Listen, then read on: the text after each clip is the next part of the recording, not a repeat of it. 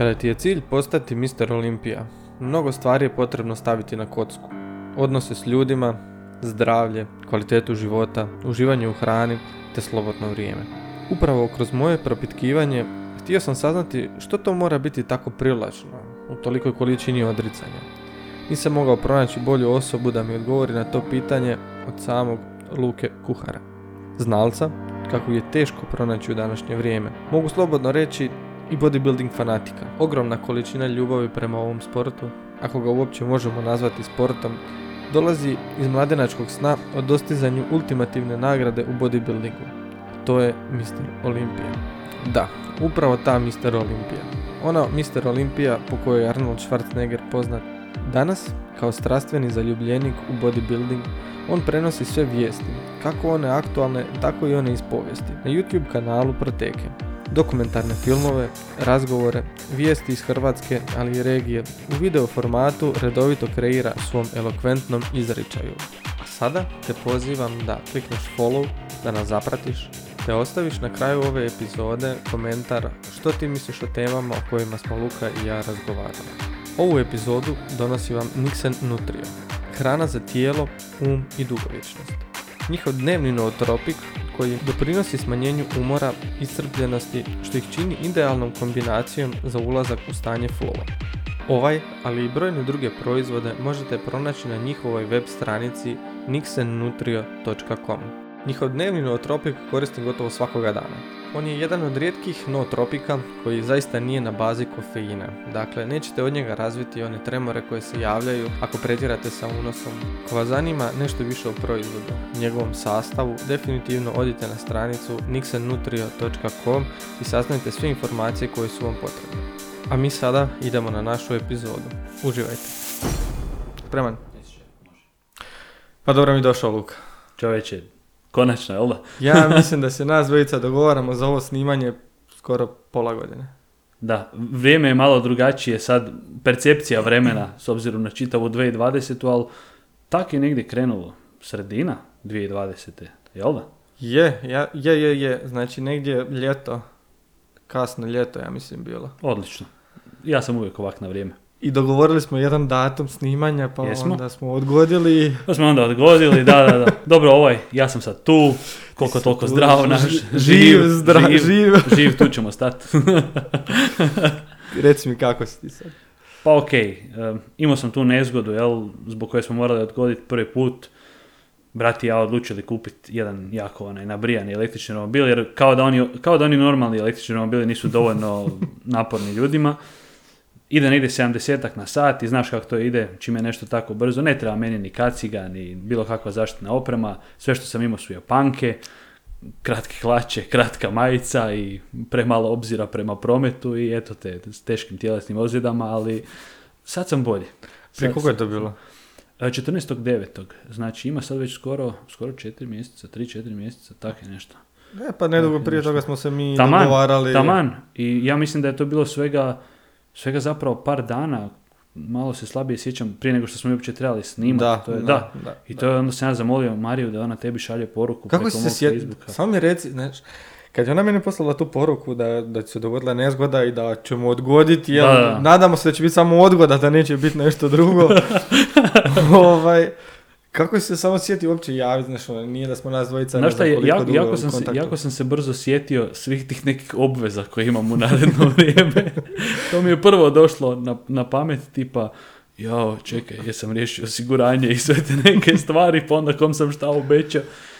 I sjetio sam se i, ajde, mislim, nek smo to riješili, ali bilo mi je u vidu, ja sam mislio kao za dva tjedna ćemo se mi vidjeti pa ćemo nastaviti snimat, međutim oporavak je trajao malo duže, jel to? A dobro, da, iskreno nisam te nija htio ni javiti ni prije, ni ništa, nego kad dođe vrijeme, a sad je napokon došlo Da, to vrijeme. da, da, da. E, daj mi reci, kako si ti došao do stadija u kojem se sad nalaziš? Kako je izgledao tvoj neki put? Kako je tvoje odrastanje bilo? Koji su tvoji interesi bili? Koji su ti interesi sad? Dakle, klju- ključ je u lošim ocjenama. Ključ, to, to, to, i u F razredu. Da, da, da, u F razredu. Koji se Pozdrav na- svima. Koji se nalazite u F razredu, zapitajte se zašto ste F. u F razrednom kolektivu. Ja sam ti bio ovaj klinac koji je um, dosta problematičan u školi. Ne sad da sam bio neki, ne znam, teški delinkvent ili nešto slično, ali Nisam imao dobre ocjene kad sam išao u prvi razred, sjećam se, razgovarao sam ja s tatom jedan od dana kad sam se vratio u školi, on je mene ispitivao kako mi je bilo u školi. Ja sam mu rekao da je baš bilo dobro i da mi se sviđa i da ima dobrih prijatelja i da se učiteljica čini simpatičnom i da ću otići još koji put. I taj dio je bio problematičan, jel? jer ne možeš ti baš, nisam, ja, nisam ja znao, ovaj, da ne možeš baš birati još koji put odlaziti. I on je meni rekao, da, da, ići ćeš sutra. I ja njemu, mama ne, kao, mislim, sviđa mi se, ali neću sutra. Ne, ne, ne sviđa mi se, sutra, baš to, ne sviđa mi se baš toliko, ali ajde, kao naparan čovjek, iću sutra. I nekako je tu počela moja baš ne ljubav prema, prema školi općenito. I to je mjesto gdje, gdje je bilo zapravo tih ključnih oblikovanja za to gdje jesam sada u životu. Jer tamo sam najviše puta čuo, ja ne znam koliko si ti puta čuo tu rečenicu ili koliko puta bilo koliko ovo gleda, ali ne ide to tako. To sam najviše puta čuo u školi, znaš, e, to, to je nešto što ti malo onako slama duh kad odrastaš. Ne ide to tako, ne može to tako. Jel? Od, od ovog da ne možeš ići u školu kad poželiš, to je normalno objašnjava djetetu od šest godina, ali jako puno puta čuješ u školi da nešto ne ide tako, da ovo se tako radi samo zato što je u programu, ovo ti neko mora ispredavati, ovo je neko drugi odlučio i imaš osjećaj da svi peru ruke jedni od drugih. I tako sam ti ja, išao sam kroz školu, ali nisam nešto naročito dobro prolazio od osnovne, jedva sam imao bodova za srednju, bio ispod linije, svake linije. U srednjoj sam skužio, išao sam u turističku u Frankopanskoj, bio sam stvarno turist u školi. E, nažalost, međutim imao sam sjajnu razrednicu, e, Ljiljana Lež, e, koja mi je predavala i hrvatski književnost. Baš jedna super žena koja da nema realno ja bi dan danas sjedio u toj školskoj klupi i zbog neopravdanih i zbog ovakvih i onakvih ocjena, koja ti je meni rekla da zapravo mi je obratila pažnju na to da znanje ima neku vlastitu vrlinu, odnosno da ono samo po sebi može biti vrlina i da ga ne moraš stjecati isključivo zbog ispita, zbog nekog testa, zbog kontrolnog. Sjećam se da mi je dala jedan na jednom satu hrvatskog, pitala me neke tri ulice po Zagrebu. Ja nisam imao pojma, ne, ni di su, ni šta su, je, ono, dečko strešnjak, jedva sam se micao sa svog kvarta. I ona meni kaže jedan. I ja njoj velim, pa dobro, ne možete mi dati jedan, pa nije to, jel, iz hrvatskog bitno. I kaže ona, ne, ali mene je sram, kao tvoju profesoricu, da ti ne znaš, i tebe bi trebalo biti sram, i eto ti jedan zato. I nije mene to toliko kao dirnulo zato što je jedinica, nego zato što ima, znači postoji neko znanje koje je toliko bitno da ima na nekog drugog neki utjecaj i da ja vršim taj utjecaj zato što ga nemam, zato što ni ne posjedujem to znanje, nisam pokazao interes, ali samim time sam ga gledao s nekim polugađenjem samo zato što jel, nisam volio školu kao takvu. I tu sam shvatio, ok, možda mi se ne sviđa ta škola, možda je to ono što ne želim raditi, ali moram nešto. I uvijek me zanima u životu bodybuilding. Ne bi se sad reklo, jel, s obzirom da sam iz jako teških ozljeda i oporavka prošao, ali jako sam volio i trenirati i proučavati to i čitati o tome od koje kakvih časopisa koji su bili jako onako rijetko dostupni Dan danas se sjećam da sam za Muscular Development časopis koji je dolazio iz Amerike u algoritam, morao sam štediti pa dosta onako školskih ručkova da bi ga kupio jer je košta 98 kuna. E, za, za časopis je to nevjerojatna cijena bila i pola časopisa naravno reklame. Ali bio je jedini, e, jedini takav koji se mogao uopće nabaviti ja sam tu puno čitao. I kad sam u školi počeo negdje u trećem srednje, ono kasna 2011. pisati članke o bodybuildingu. Prvo je krenulo kao neki lagani hobi, ali onda slao sam poruku na teretana vijesti, tamo su me brzo zamijetili. Saša Golubović je uvijek imao oko za te stvari i došao je razgovarati sa mnom. Ponudio mi je odmah da pišem neke članke, ja sam tad bio kralj jer sam dobio sam kantu proteina, zato mislio sam da naš svijet mi je pod nogama jer imam kantu vea. I nakon nekog vremena ja završio srednju školu, tamo sam pisao članke neko vrijeme, onda sam i uređivao sadržaj. Bio sam jako sretan jer mogu sam ići po, mislim ti sad to razumiješ kao neko ko snima podcaste. Svašta se naučiš sam i svašta se moraš naučiti sam. Ja sam 2012. u Daruvaru kad sam slikao državno prvenstvo, fotografirao, jel? Nisam imao pojma o fotoaparatima i moj bratić Damir mi je posudio fotoaparat, mislim da je bio Canon 450D, evo dušu griješim ako ne znam, ali ja, ja se sjećam točno u centru Daruvara, ja ti stojim i gledam u taj fotoaparat i ja ga ne znam upaliti. Znači ja sam do sad s onim malim idiotima radio i ja njega zovem, gle Damir, ono, kako se ovo pali, kaj sad ovdje mene tu traži, zašto ovdje piše toliko, sta- što je to ISO čovječe, ja nešto okrećem i tu neki golemi brojevi. I oni meni samo rekao, gle, ne niš dirat, okreni na auto i samo klikće. I ja sam, ajde, Dok ima da, memorije. da, baš to, dok ima memorije, vidi kako su crtice na onoj ikonici baterije i to je to. I ja sam, pratio sam, zahvalan sam što sam pratio baš te upute, to natjecanje i da je zapravo bilo slika. Ali znaš, naučiš se svemu i kad sam završio srednju, završila je i ta moja faza na teretana vijesti. Ja sam napravio Muscle Mediju kao neku svoju stranicu. E, tu sam se učio jeli, kako uopće raditi web stranicu u smislu uređivanja u WordPressu, plasiranja sadržaja na to sve i tu ti je meni pomogao jedan čovjek e, koji ne voli da ga spominjem sad ne znam punim imenom ili nešto, pa ću samo reći Kruno iz Zaprešića, on zna koji je. E, jer vjeruj mi, od toga svega, kako možeš zamisliti, nije bodybuilding nešto mega popularan ovdje i nema tu sad ne znam kakve love. On je meni pomogao doslovno u fazi gdje ja nisam imao ništa, da imam bar nekih tih tisuću i nešto sitno kuna što je trebalo za hosting, za kupnju templata, za dizajn i sve ostalo, jer je mislio da to može biti neka dobra priča. I realno, koliko god ja gledam sad kroz neke ružičaste naočale na tu fazu, meni je e, dva mjeseca ili nešto duže, tamo to je bio pakao. Ja sam morao dva, tri članka dnevno izbacivati o bodybuildingu.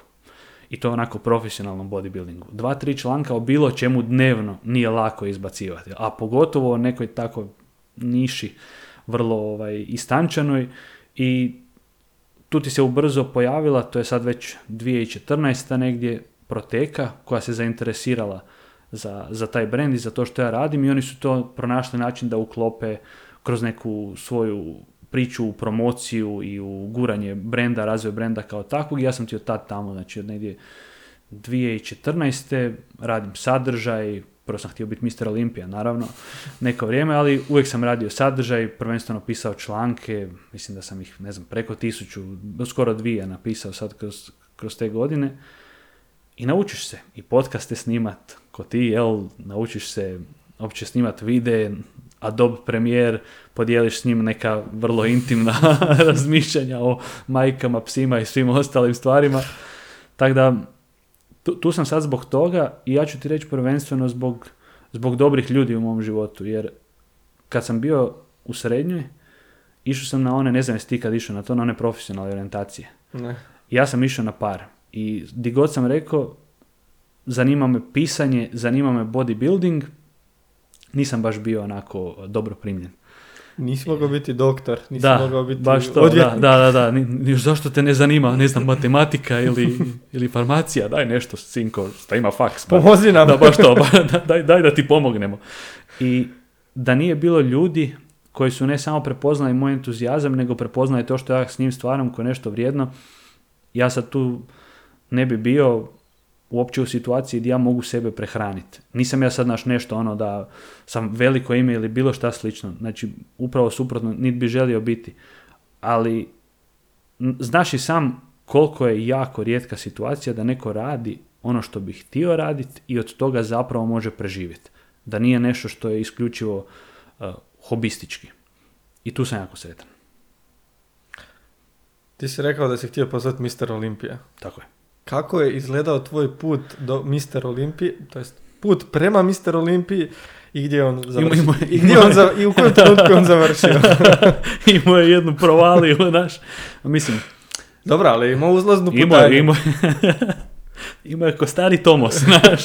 ovaj, ja, baš sam razmišljao ovaj, kad sam bio klinac, kako bi bilo dobro, ali ja gledam sve te bodybuildere i to je meni uvijek impresivno. Moj tata je bildao ovaj, kad sam bio mali i moj krsni krizmani kum, uh, nji- on, njih dvojica su zajedno išli u, u teretanu i uvijek su bili onako veliki, jaki, krupni. Ja sam si mislio, ok, to je, to je dobro i to je sigurno stupanj do kojeg hoću doći, ali to je minimum naš. Maksimum je Schwarzenegger, pa Ronnie Coleman i to. Aha, I Dorian Yates. Dorian Yates, eto, viš, pohvaljujem te, zna, znaš imena, sve je super.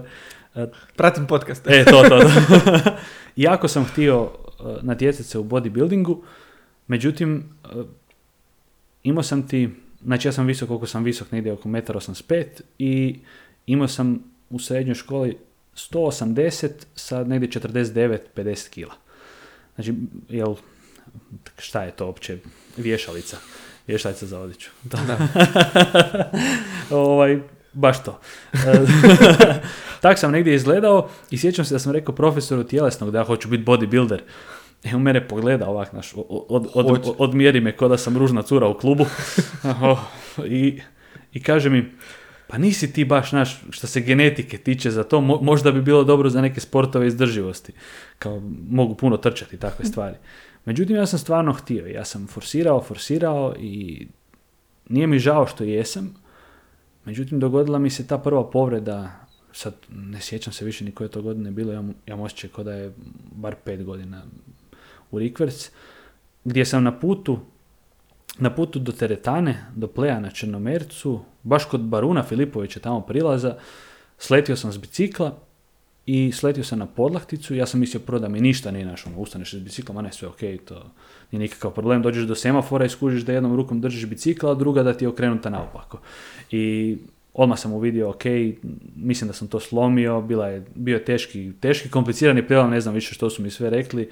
Morao sam hitno na operaciju, ruka je počela plaviti i crnit. I tu se nekako naš počelo raspadat, s obzirom da sam sve, a malo sam novaca imao, sve što sam imao sam ulagao isključivo u to.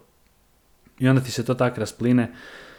U tim pripremama ja sam poslije forsirao još jedne i opet sam, znači ponovno sam pomaknuo nešto oko te pločice, ruka mi malo opet ispala kao kost, blago, blago iz tog nekog ležišta pa mi se deformiralo to sve. Nije bilo dobro, iskužio sam da idem kontra plime.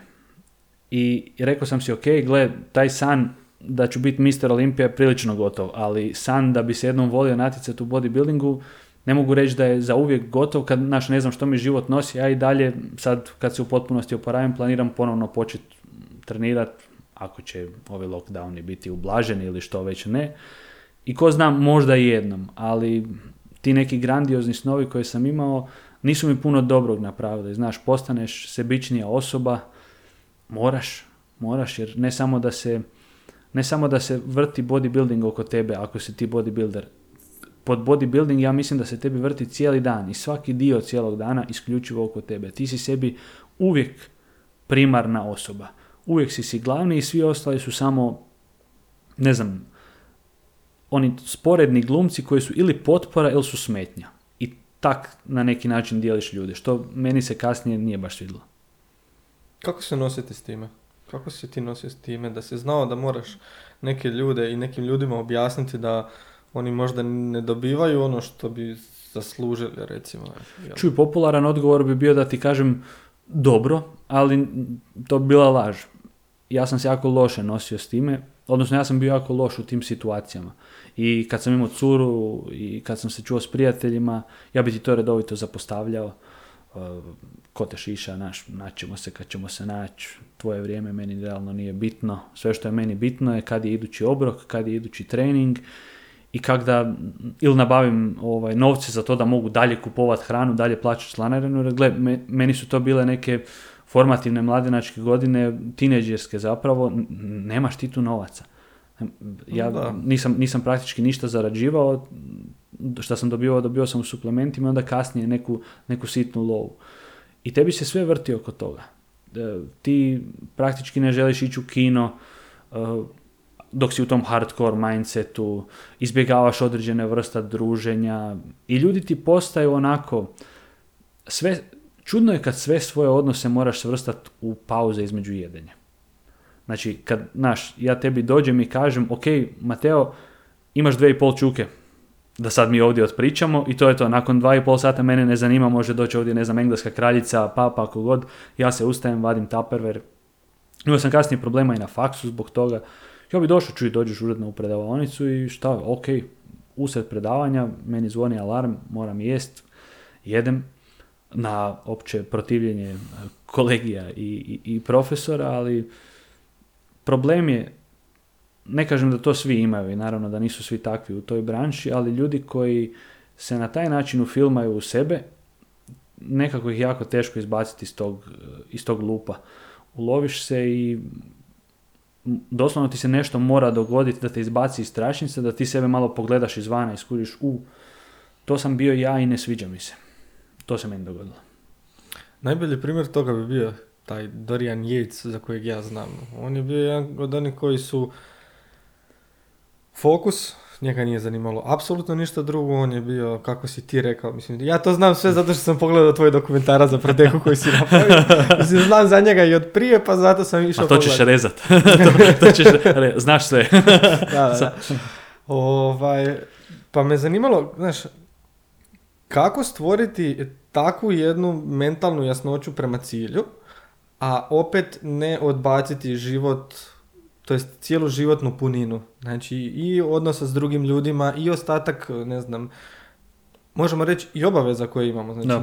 i tim bodybuilderima nije jedina obaveza trening i jelo. Znači oni moraju i prehraniti sebe, ne znam, neko njih možda ima još nekog ko, ko mora brinuti, bilo to roditelji, supruga, djeca, nebitno. Kako pronaći nekakav balans, a opet ostati na tom cilju? Balans je tu, balans je tu skoro nemoguć. Ti, ono što tebi treba je pristanak. A to je pristanak ljudi oko tebe na to što ti radiš i na to koju će onu poziciju u tom životu morati onda zauzeti. Jer e, imaš bezbroj primjera bodybuildera koji su uzimali vrijeme slobodno da bi se pripremili za natjecanje u smislu on ode na par mjeseci prije natjecanja živjeti u drugi grad. Bez žene, bez djece, bez ičega. On ode, on to mora. Prošli Mr. Olimpija, Brandon Curry, je išao trenirati u Kuwait, u Oxygen Gym, znači bez žene, bez, bez djece, ima više djece. Mora, dobar dio godine on se, on se zapravo izolira. Zašto? Jer ne možeš ti stavljati nešto na vagu ako je toliko drugo, ako je toliko puno s druge strane. Jer bodybuilding nije sport koji ti možeš trenirati na način da odradiš trening i onda dođeš doma i sad malo se zezaš dečkima, pa ovaj, odeš sa ženom negdje na večeru, boli vas briga, realno možeš jest ćevape, možeš jest, ne znam, njoke s gorgonzolom, šta god ti padne na pamet. Ne, ne baš ako si u tom hardcore operativnom sistemu za bodybuilding, bitno je kad spavaš, bitno je kad jedeš, bitno je što jedeš, bitno je kako je to pripremljeno. Mr. Olympia Jay Cutler, četverostruki, rekao je da je on znao provesti po radno vrijeme u danu jedući, odnosno žvačući hranu. Ti, ti, u tom, ti u tom pripremnom modusu nisi, nisi toliko čovjek koliko se ti trudiš sve što te čini onako nekom zabavnijom osobom, možda drugima, ogoliti i dovesti u, dovesti u dobar odnos s pripremama. I sad to zvuči jako spartanski i je, ali to je u tom to je u tom vrhunskom bodybuildingu skoro pa jedina opcija. Ti si spomenuo Dorijana koji, on je imao nadimak The Shadow, jer bi se samo pojavio na natjecanju i onda ga nema. To je, to je bio čudovište svoje vrste jer on dođe svake godine sve nevjerojatniji, ta njegova granitna forma, odlična izdanja godinu za godinom, proizlazi isključivo iz toga što imaš jednu izreku kao kako to da od dva puta ti uvijek biraš onaj teži. I onda odgovor takvih ljudi na takvu izreku bi ti bio, a zašto ti misliš da ja vidim dva puta? I u, u tome kvaka. Znači, nema ti tu motivacije. Ne možeš se ti inspirirati ili motivirati na tako nešto. Poanta je da se ti dovedeš u životni stil gdje ti vidiš samo to. I onda se ne trebaš motivirati. Znaš, ako je, ako je jedina stvar koju u životu imaš to, tebi ni, tebi ni smrt nije izbor B. Tebi je samo, samo to postoji. I ako samo to postoji, nije sad ni nužna neka pretjerana motivacija. S obzirom da se ne možeš zaustaviti. Ti si se doveo u poziciju gdje samo ideš prema jednoj stvari i svi ostali su dali pristanak, oni su tu, oni su u pratnji, ali znaju da gledaju sa strane kak ti ideš prema nečem. I nema, ne možeš di skrenut, ne možeš di zalutat, ne možeš se maknut. Taj, taj dio u glavi je meni onako pasao kao nešto što mi se činilo fora. Ali kad sam vidio do kojeg ekstrema sam ja to doveo, čak i ako se nisam naticao, bilo mi jasno, ok, ne želim se, ne želim se s obzirom na svoju osobnost pronaći jednog dana okružen i ljudima i stvarima kao rekvizitima. I svime što se imam za pohvaliti su onda mišići. Ja to strašno volim i to je sport koji, koji ja obožavam, koji ću pratiti do smrti. Ali mor, morao sam povući ručnu i imati neki zdravi odnos s tim. Baš zbog toga što doza motivacije koja je tu potrebna, to nije nešto prosječno. Jeti smo razgovarali kad sam bio kod tebe o tome kako profesionalni sportaši i u ovom slučaju profesionalni bodybuilderi ne bi trebali biti ambasadori nekog sporta. Da. Što si mislio po tim i zašto to tvrdiš? Pa gle, znači bodybuilding ima neskriveno užasnu reputaciju. Pogotovo ako ga pogledaš u natjecateljskom smislu. E, Bodybuilderi su tu malo problematični jer neki prosječni čovjek, gledatelj koji nema pojma o tom sportu, će doći reći steroidi. Bodybuilding, steroidi. I sad bodybuilder će s pravom doći reći gle, nisu to sve samo steroidi, nije bodybuilding isključivo u steroidima, ima steroida, ali nisu samo steroidi, tu treba raditi, tu treba jesti, tu treba sve ovo o čem sam ja pričao malo prije. Međutim, onda recimo neko ko ne koristi steroide napravi dobar rezultat i prvi ko će sumnjati u njega je bodybuilder. Znaš, to je, to je taj jedan nezgodni dio gdje će, gdje će baš bodybuilder reći, ma ne možeš mene lagati, ja znam da nisi natural. Ne, mislim, malo su tu smiješni, ali s druge strane, bodybuilding ima groznu reputaciju jer se svi na- naskaču na njega. Svi žele uh, opteretiti bodybuilding kao da je to jedino što ima, kao, kao da je to jedini sport u kojem se pojavljuju steroidi. Imaš uh, najbolji primjer toga, jako poznati, Andreas Muncer, koji je umro sa oko 32 godine u bodybuildingu, bio poznat po nevjerojatnoj formi, ali on je baš pretjerivao sa svime. Nisu tu samo bili steroidi, tu su bile druge vrste lijekova, droge, što sve ne, da bi postigao tu jednu takvu formu, takvu razinu e, neimanja i potkožnog masnog tkiva i nezadržavanja vode i svega, detalji koji su bili vidljivi suludo. Ali onda i obdukcija je bila jednako, jednako pogubna za, za čitati. No za svakog muncera ti imaš, recimo Bill Pearl, on ima oko 90 godina danas i dalje živ, zdrav bodybuilding šampion. Albert Beckles koji je poznat po tome da se natjecao i u zrelim godinama, isto ima oko 90 godina danas, živ, zdrav. Frank Zane, 78 godina otprilike, uh, trostruki Mr. Olimpija, živ, zdrav, jel? Ne moraš ići daleko u susjedstvu, imaš Petra Čelika, uh, 70, 71 godina možda, YouTube zvijezda je postao. Eto, e, ovaj, i, kužiš, imao je toliko života u sebi da još stigne postati YouTube zvijezda. E, bodybuilding ima puno dobrih priča. Ima, naravno, tragedija, ali imaš, i, imaš ih i u drugim e, sportovima, tipa Antonio Fuerta, koji ja mislim igra za Getafe, on je umro na travnjaku. E, onda imaš smrti kao u boksu, u formuli, Sena je možda tu najpoznatiji. Reggie Lewis u košarci, koji ja mislim, na nekim pripremnim treninzima isto tako nenadano umro. Stvarno, stvarno tragične priče koje su možda, možda potvrda toga da natjecateljski sport se miče od one neke vrline sportske rekreacije i brige o zdravlju, aktivnosti i svemu tome. To je nadmetanje. To je nadmetanje i to je brušenje tog sporta da iz, da iz njega makneš tu jednu društvenu i rekreativnu komponentu i staviš isključivo natjecateljsku, ambicioznu i e, u nekom benignom smislu koristoljubivu. Jer ti hoćeš biti bolji od bilo koga drugoga. U biciklizmu imaš, e, imaš pojam za to, zove se panjagua. To dolazi od, ja mislim, španjolskih riječi za kruh i vodu, jer oni, oni tako zovu bicikliste koji ništa ne koriste.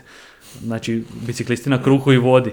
I nisu neko vrijeme bili uopće dobro ni gledani, ni uzimani za ozbiljno, da pače, znaš i sam koliko je bilo tek skandala oko dopinga u biciklizmu Mhm. i Lance Armstrong i koji je to fallout bio oko svega, opra show doslovno. I, e, na tjeca- dokument, mislim, sama činjenica da je dokumentarac snimljen. tako je, tako je. Mislim, natjecateljski sport je nešto drugo. Bodybuilding kao rekreacija, kao rad na tijelu, kao uh, jedan sustav vježbanja s utezima i pa- pažnja prema prehrani, odmoru i svemu ostalom, sjajan. Međutim, kad uzmeš visoku, profesionalnu natjecateljsku komponentu, ti znaš da ideš u natjecateljski sport. Problem bodybuildinga je tu, sad, znaš, neću ja biti jedan od onih koji će ti doći reći, ma dobro, on je krao, ali ja sam mu držao samo lojtre, samo, samo u tom stvar, jel? Uh, bodybuilding ima problem u smislu da ti dobro znaš da na određenoj natjecateljskoj razini, znači nemamo šta pričati o tome da li, da li uopće možeš se komparirati ili parirati bez da koristiš nešto. Ali da je to isključivo, ne znam, problem bodybuildinga, da je to nešto što je njemu specifično, na, nažalost ne. Ja znam osobno puno ljudi koji su na ovaj ili onaj način uzimali doping iz različitih sportova, jel? jer nije to, nije to nadmetanje samo po sebi problematično, već ta želja, da, ne da se ti nadmećeš, nego da zdrobiš konkurenciju. E tu onda dođeš do tih ružnijih anđela ljudske prirode, jel? Da, sad, mislim, oni su jako posvećeni. Oni, to traži i vrijeme i novac i sve ostalo. I mislim da ući u tako neku sferu uh, profesionalnog bavljenja nekim sportom uh, zahtjeva da ti to bude život i da sve što ćeš imati oko toga je samo nekakav dodatak koji si možeš staviti kao luksuz. Ja mislim da oni većinom svoju obitelj, ne znam, nećemo reći svi, ali dobar dio na neki način smatra kao vrijeme provedeno sa obitelji kao jedan ogroman luksuz koji oni moraju ili svjesno ili ako imaju vremena posvetiti se tome.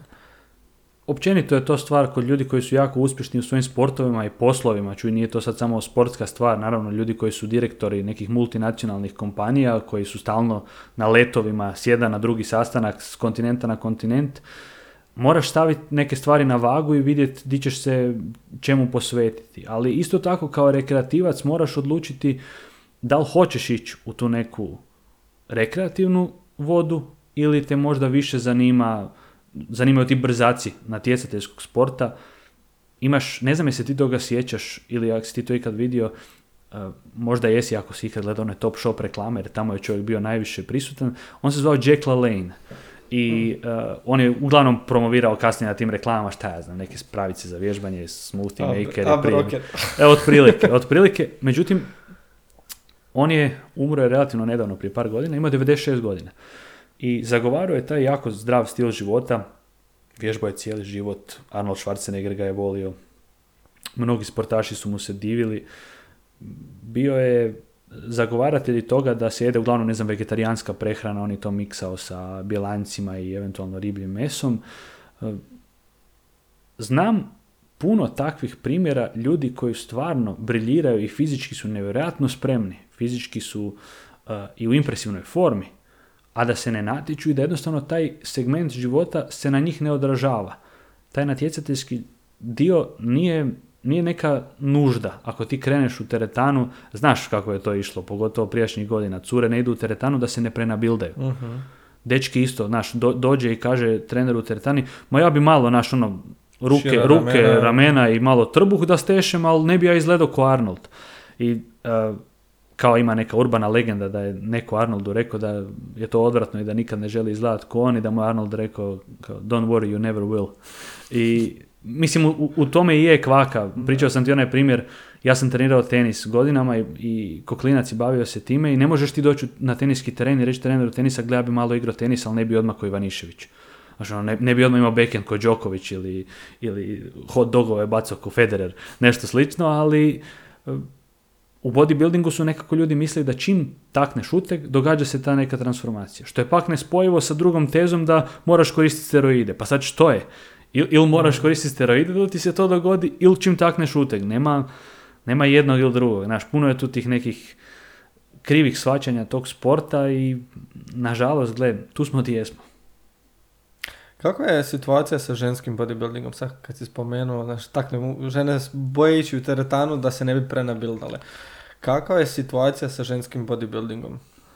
Općenito, je tvoja Bila je škakljiva. Znači, neko vrijeme E, ženski bodybuilding, recimo, ja sam najveći fan ženskog bodybuildinga dok je prvakinja bila ili Lenda Marey ili fantastična Rachel McLeish, one su meni ostale u, u, pamćenju kao jedna impresivna tijela, ali sa tim osjetnim daškom ženstvenosti, znači da nešto ostaje isključivo u toj, u toj pozitivnoj sferi baš tog ženstvenog stila. To je, bio, to je bio taj doprinos sportu gdje se nije emulirala neka isključivo muška strana mišićavosti, ajmo to tako reći, jel, da, da se izrazim relativno galantno. I on se izgubio neko vrijeme s radara, bilo je da neće biti ni na Olimpiji, sva, svašta nešto se tu govorilo, sad se polako vraća, ali naglasak je opet na tome da bez obzira na to koliko se mišića nadgradi na figuru, da se mora čuvati taj dio ženstvenosti, da to i dalje ne može izgledati kao muški, e, kao da, muški bodybuilding s grudnjakom ili, ili, ili nešto slično. Žensko tijelo naravno proći će kroz puno sličnih procesa u smislu kad će se izgubiti masno tkivo i to sve da će to izgledati puno drugačije od onoga što si možda neko zamisli. Ja osobno ne bi nikad napadao ljude e, koji to vole ili žene koje se time bave, ja ne mislim da je bodybuilding nešto ekskluzivno za muškarce, ali opet kažem, natjecateljski bodybuilding, tu se, naš, tu se dižu košnice u svakom smislu, u svakoj kategoriji.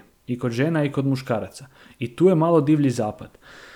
Danas je, opet se, opet se to vratilo na pozornicu, opet je to bolje doživljeno na neki način u javnosti, prolazi to neko svoje novo proljeće, jer je i Olimpija pod novom upravom, ali koja je budućnost, gleda ne znam, uvijek će to biti nešto što određena niša ljudi voli, ali da ima neku široku budućnost u smislu da će imati široki zahvat u publiku, teško, teško, to se jako malom broju ljudi sviđa, pogotovo zato što se i bodybuilding kao takav ne sviđa sad ogromnom broju ljudi. Nećeš baš čuti najljepše komentare o bodybuilderima. Kako izgleda jedan tvoj sasvim običan dan u usporedbi sa nekim danom kada se osjećaš nekako najproduktivnije, kada si odradio sve onako što si zamislio i da li ti uopće gradiš svoj nekakav život na temelju toga da ti dan i bude što ispunjeniji ili si ipak dopuštaš ono slobodu jutra što bi se reklo, ono, ujutro ću vidjeti što ću, kako ću.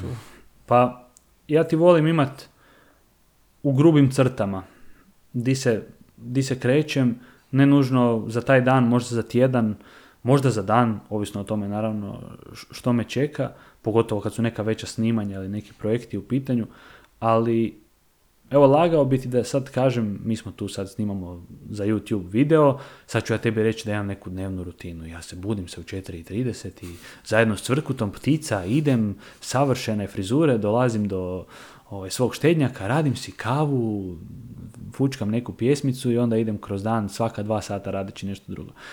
E, ja nisam neki fan rutina kao takvih, fan sam tih nekih, ajmo reći, sidrišta u danu da ti odrediš te neke tri stvari, dvije, tri stvari oko kojih se taj dan mora vrtiti u smislu one se moraju dogoditi.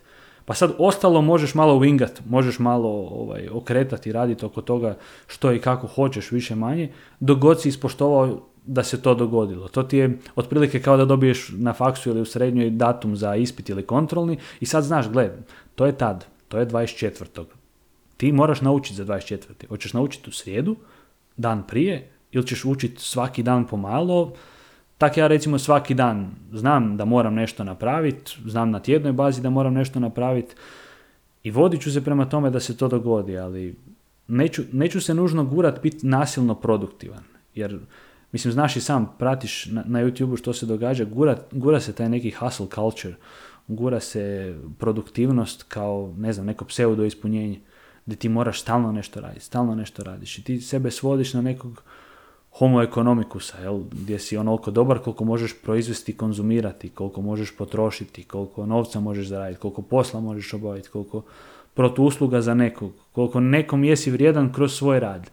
I to je malo opasno, jer na kraju dana društvene mreže obiluju time. Društvene mreže obiluju ljudima koji se hvalisaju sa ne znam, novim satovima, novim autima, novim ono, novim ono, što nije nužno loše imati te neke stvari. Međutim, to se pretvori u nadmetanje. I to nadmetanje baš zato da nemali broj njih namjerno izazove zavist u tebi. Znaš, vidi što ja imam. Ja se slikam u Dubaju sa naš, kartama za Šri Lanku i pijemo obavezno Dom Perignon ovaj, je na stolu, sav neki luksuzni život, što je meni smiješno jer, evo, ajmo biti iskreni, i ti ja znam da je od svih tih slika u avionima, u autima i to sve, da su one slike s bakom na njenom rođendanu, najbolje slike ikad i da si ti tad najsretniji u životu. Baka je vjerojatno u trenirci, ti si vjerojatno nepočišljan i ona je rekla, ajde sunce moje da te slikam i ona sad tebe ide slikati, ti ajde bako slikaj me. I sad će, znaš, ona će tebe slikati i to nije slika koju ćeš ti staviti na Instagram. Ali to je slika koju, znaš, te slike se pamte, pamte cijeli život.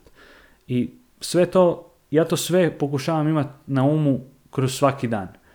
Da se ne ulovim u stvaranju naš neke lažne slike, da ne guram neku projekciju s interneta, da ne repliciram ono što sam možda konzumirao kroz neke videe koji mogu biti zanimljivi i savršeno producirani i to sve, ali e, opasni su.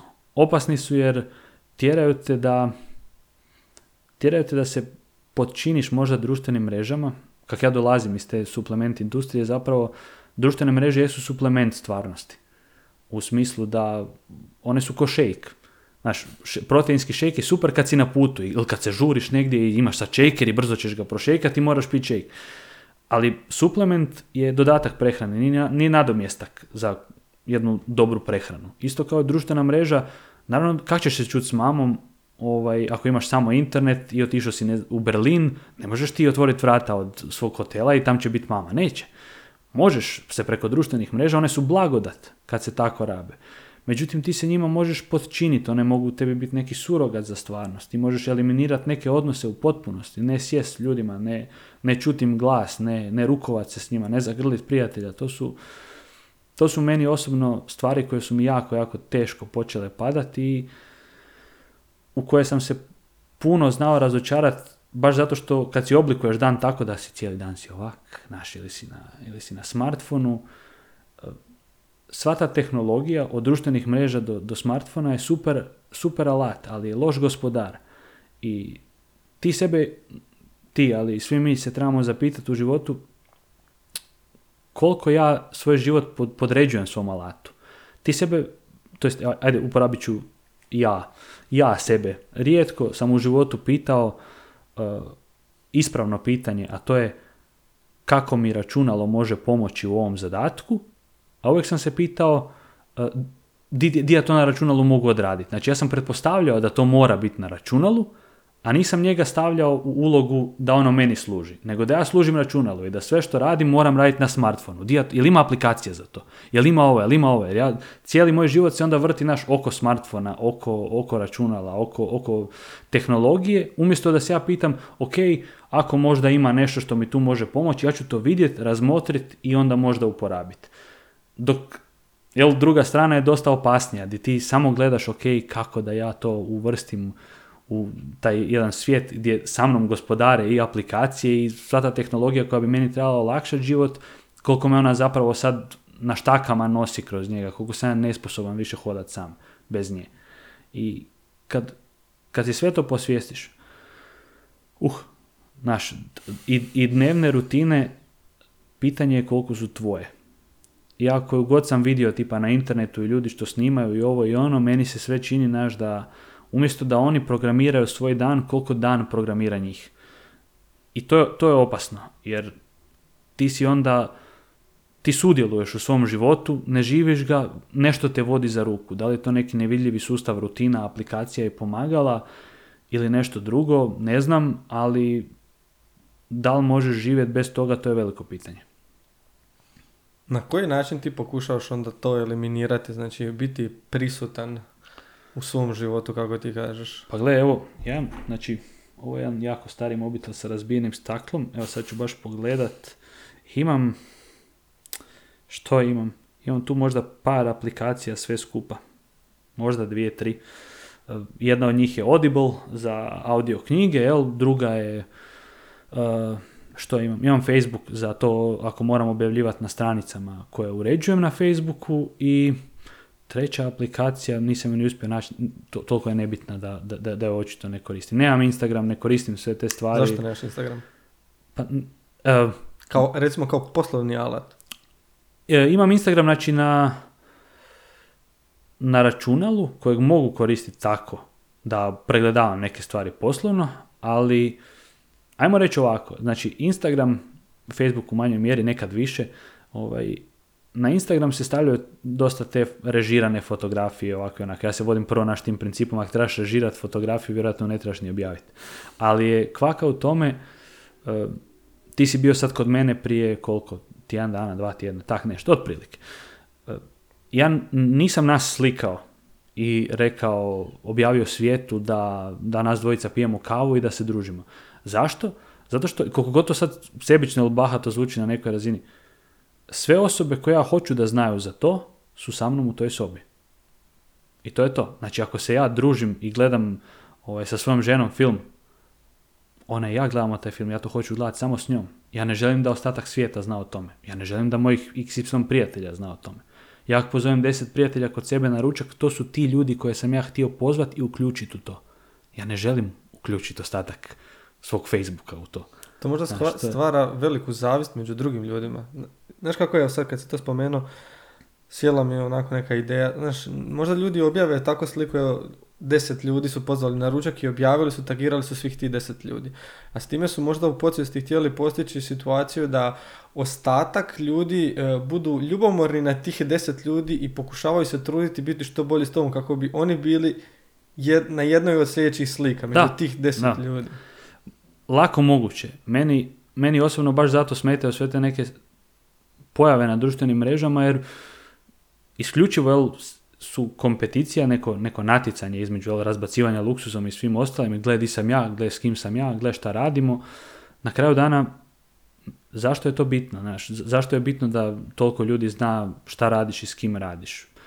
E, nije li tragično da u taj događaj na taj način zapravo manje uključuješ onog s kim ga provodiš nego ostatak svijeta. Meni, meni jako smeta kad sjednem s nekim na kavu i on i znaš, i sad gleda po smartfonu, on je, zvoni mu poruka, svako malo ne isključi zvuk, bilo šta slično. Ja si, mislim, čuj, ako nisi imao vremena za ovo, ako, ako ti ne paše ili bilo što drugo, nema problema, možeš mi reći, ja ću se sad dignuti od stola i otići. Ja sam, znao sam to napraviti prije kad bi me jako smetalo, sam platiš račun i odeš, jer očito ili kradeš nekom vrijeme, ili taj neko ne zna šta bi sa sobom. Ili si nekom toliko dosadan da kažeš, gle, sorry, ja sam svjestan da ti očito jako kradem vrijeme i da ti idem na živce da to što ti ja pričam nema smisla, evo, 30 kuna za, ne znam, dvije kave i, idem pa pa. Jer, ne, ne znam, te- teško, mi, teško mi to pada. Te- teško mi pada to s društvenim mrežama i e, činjenica da one nisu postale dodatak stvarnosti nego surogat. Di ti vidiš ljude, sjedneš na kavu i svi su, dvo- dvoje ljudi sjedi za istim stolom i sad, to je bezvezna sad već toliko izlizana priča, ali dopisuju se. Ili se dopisuju s nekim drugim ili oni sjednu zajedno da bi se dopisivali sa ostalih osam osoba. Znači, dajte ljudi ili se nađite ili odvojite to vrijeme. Svi koje ja znam sad, koji znaju da sam ja ovdje došao snimati podcast, ne zato što se snima podcast, nego ja, se, ja sam se našao s prijateljem. Da sam ja htio još nekog tu, ja bi predložio, e, Mateo, ajmo zvati ovog, ajmo, ajmo ovo ovako, ajmo ovo ovako i to je to, to je naše privatno druženje. Neće, neće me smetat. S druge strane, naš, ako imam dojam da to moram razglasiti na sva zvona ili bilo šta drugo, zašto, naš, za- zašto to uopće radim? Onda ja tebe koristim kao neku polugu za, za promociju ili šta, izazivanje zavisti. Grdo. E, ova prošla godina je, ja mislim, jedna od najneobičnijih godina u našim životima. Znači, barem u mom, ja sam Tek nešto, ćemo kasnije ja sam nešto koliko. mlađi od tebe. Da. Da. ti godište? Uh, 1.27. 27, dobro. Ja sam na 25. Eto, junior.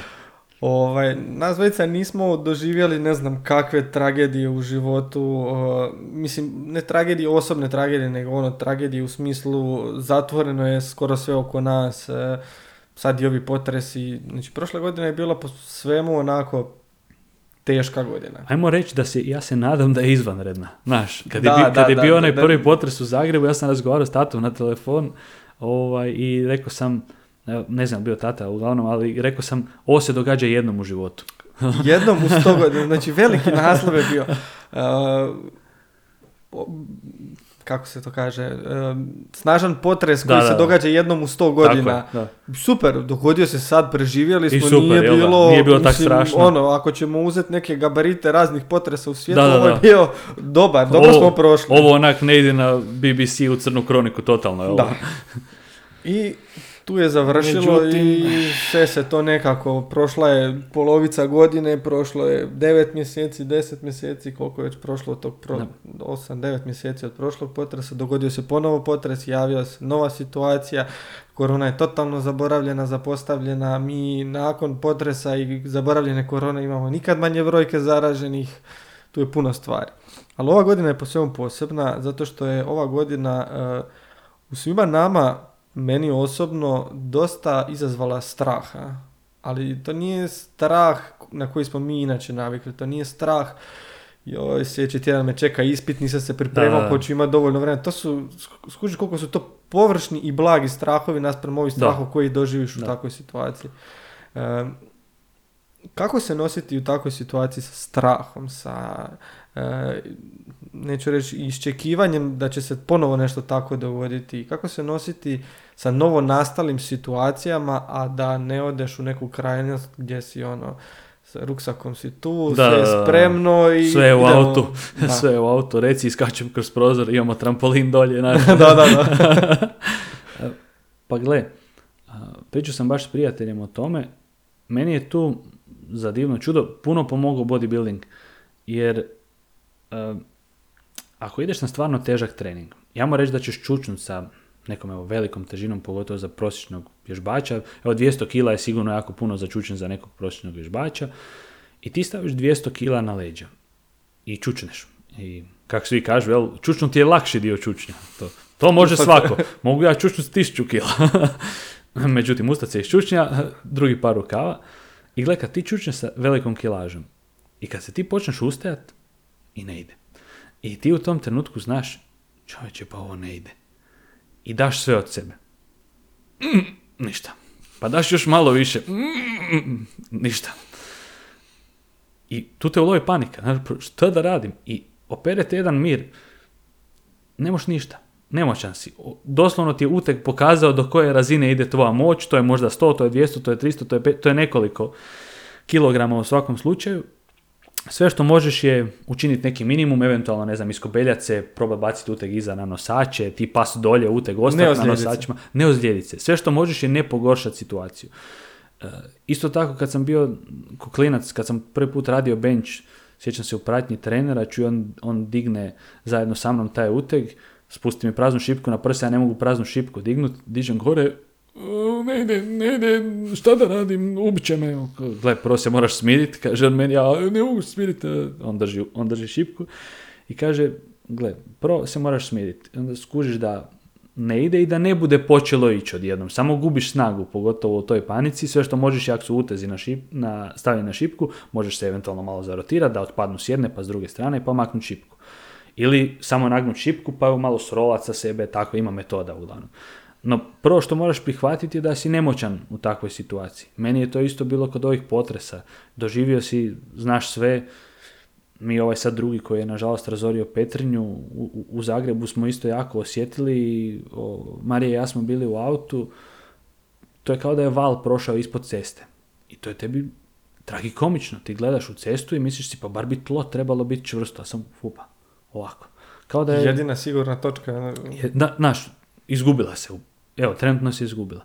Ili sve što ti možeš u tom trenutku je sjetiti se što znaš da su neke mjere ha, očuvanja koliko toliko sigurnosti možeš, neki, ne znam, nosivi zidovi, klonit se stvari koje lako padaju ili nisu ušarafljene ili pronaći neko sigurno mjesto, to je sve što možeš jer si u ostatku si nemoćan. Ti znaš da evo sad, ne znam, o- ovi zidovi, koliko god ti ja jako udarali u njih i sve snage, ne vremo im ništa baš realno. Možda ćemo ga malo stuć, maknut ćemo farbu, eto, nakon nekog vremena čekićima tu ćemo, stuć ćemo ga. Ali jedan jaki potres u dvije sekunde je gotovo ovaj dio grada. Ti si usporedbi s tim ništa. Ti si jako nemoćan. I moraš se pomiriti s činjenicom da ne možeš puno i tu nestane taj neki element panike. Jer kad se, panika je šta ću, šta ću, šta da radim. I protu panika je gle ništa. Mislim, ne možeš ništa realno. Možeš si naći, možeš se okladiti na najbolju moguću varijantu u kojoj si siguran. Pronaći sigurno mjesto, pronaći što god je nosivi zid, o čem se već priča i, i to je to.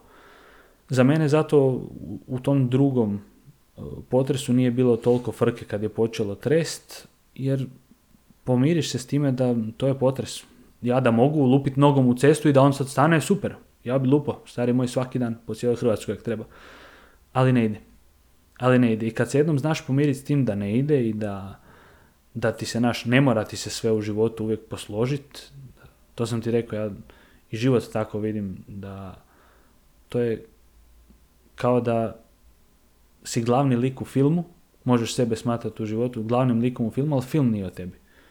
I to je lako, lako zapravo i dokazivo. Jel? Svi mi imamo nekog u životu kog smo izgubili, ili staru baku, ili nekog od rodbine, od prijatelja, nažalost. on je isto sebi bio, evo, moja pokojna baka, Lidija je isto sebi bila glavni lik u svom filmu. Svi su oko nje bili drugi glumci, druge uloge u njenom životu imali, ali ona je sebi bila u, u svom filmu glavni lik. Ali dokazivo je da film nije o njoj, zato što kad se ona maknula iz tog filma, film je nastavio ići dalje. Ja sam odrasao, naš njeni unuci su sad odrasli, svaki ima nešto svoje, e, moj tata, njen sin, isto tako, u potpuno drugoj fazi života. To, to, to je jedan naš stav koji kad prihvatiš u životu i da nije sve neka urota protiv tvoje sreće i da kad se pitaš zašto ja, pa možeš se pitati automatski zašto ne ja. Znaš, koliko, koliko ljudi svaki dan nešto tragično zadesi, a nisi ti. Tako da, kad, kad, kad to pogledaš u životu, kad tu nađeš neki, neki mir, puno te teže stvari izbace iz, iz takta. Ne kažem da se ne možeš prestrašiti. Evo, kad si bio kod mene, čovječe, potres nas je ulovio neki koliko tri nešto je bio i dobro je zatresu sobu. I čuj, mm nas dvojice smo se ustali, otišli pod nosivi zid. Da. To je to što možeš. To je to, što, to je to što možeš napraviti. Šta da ja sad tebi kažem, ti jesi moj gost, ja ti mogu u tom trenutku ponuditi čašu nečeg jačeg od vode. I to je to, ako gledaj starijak nas zatrpa, idemo bar, ne znam, sa Jackie kolom otići. Znaš, neću nas valjda naći s vodom. Hoću da ispadne epski, ili da neke cigare do fure ili nešto. Ovaj, I to je to, to je to, pomirit se. Pomirit se i dati si najbolju šansu da iz toga izađeš još mirni, a ne u vječnom miru. Što je za tebe uspjeh u životu? Uh, Sad u ovom trenutku uh. života, što je za tebe uspjeh? Kako ti gledaš na uspjeh? Hm. Pa to mi je jako zanimljivo pitanje jer ovisno naš o, fazi života i gdje sam, kad sam, šta bio, dao bi puno drugačije odgovore. Meni ti je sad uspjeh, uh, pa ajde da ne, ne zvuči ofucan, ali meni ti je uspjeh biti dobar bližnji. Znači ljudima oko kojih jesam, ljudi koji su mi dani, čija mi je, ne znam, i ljubav i poverenje dano u životu, da, da budem uz njih, da budem, e, da, oni osjete da sam im ja jedan pozitivan dio života, da, da im donosim neku sreću, neku, neku vrstu emotivne vrijednosti, neki doprinos da dajem. Ja sad pogotovo i nakon ove povrede i svega, nikad nisam bio tip naš koji goni novac, koji uvijek je neki tempo, sve mi se vrti oko posla, sastanci, pregovori, dogovori. Prošao sam takvih stvari u životu i posao ima svoje mjesto, ali ima svoje mjesto. Nije, nije da život ima svoje mjesto u poslu, nego je obrnuto. Posao može imati mjesto u životu. A meni je uspjeh, ako ga gledaš u ovom nekom tradicionalnom smislu, progresija u karijeri, gonjenje nekih priznanja ili, ili, vrednovanja plavih vrpci, zlatnih medalja. Ta, taj dio puno manje i isključivo ako, ako osjetim da bi ja mogao biti možda sretniji zbog toga, bez da ukradem nekom svom nešto, onda da. Ali inače, naš uspjeh mi je oženjen sam, uspjeh mi je biti dobar muž, uspjeh mi je biti svojim roditeljima sin koji bar ne izaziva probleme nakon dugo vremena u životu. Znači imam... Popet se u razred više. Da, da, da, da, baš to, baš to. ovaj, ako ću jednog dana imati dijete, naš, naučiti ga da ne moraš baš biti zadnji na svakoj listi za, za svaku školu.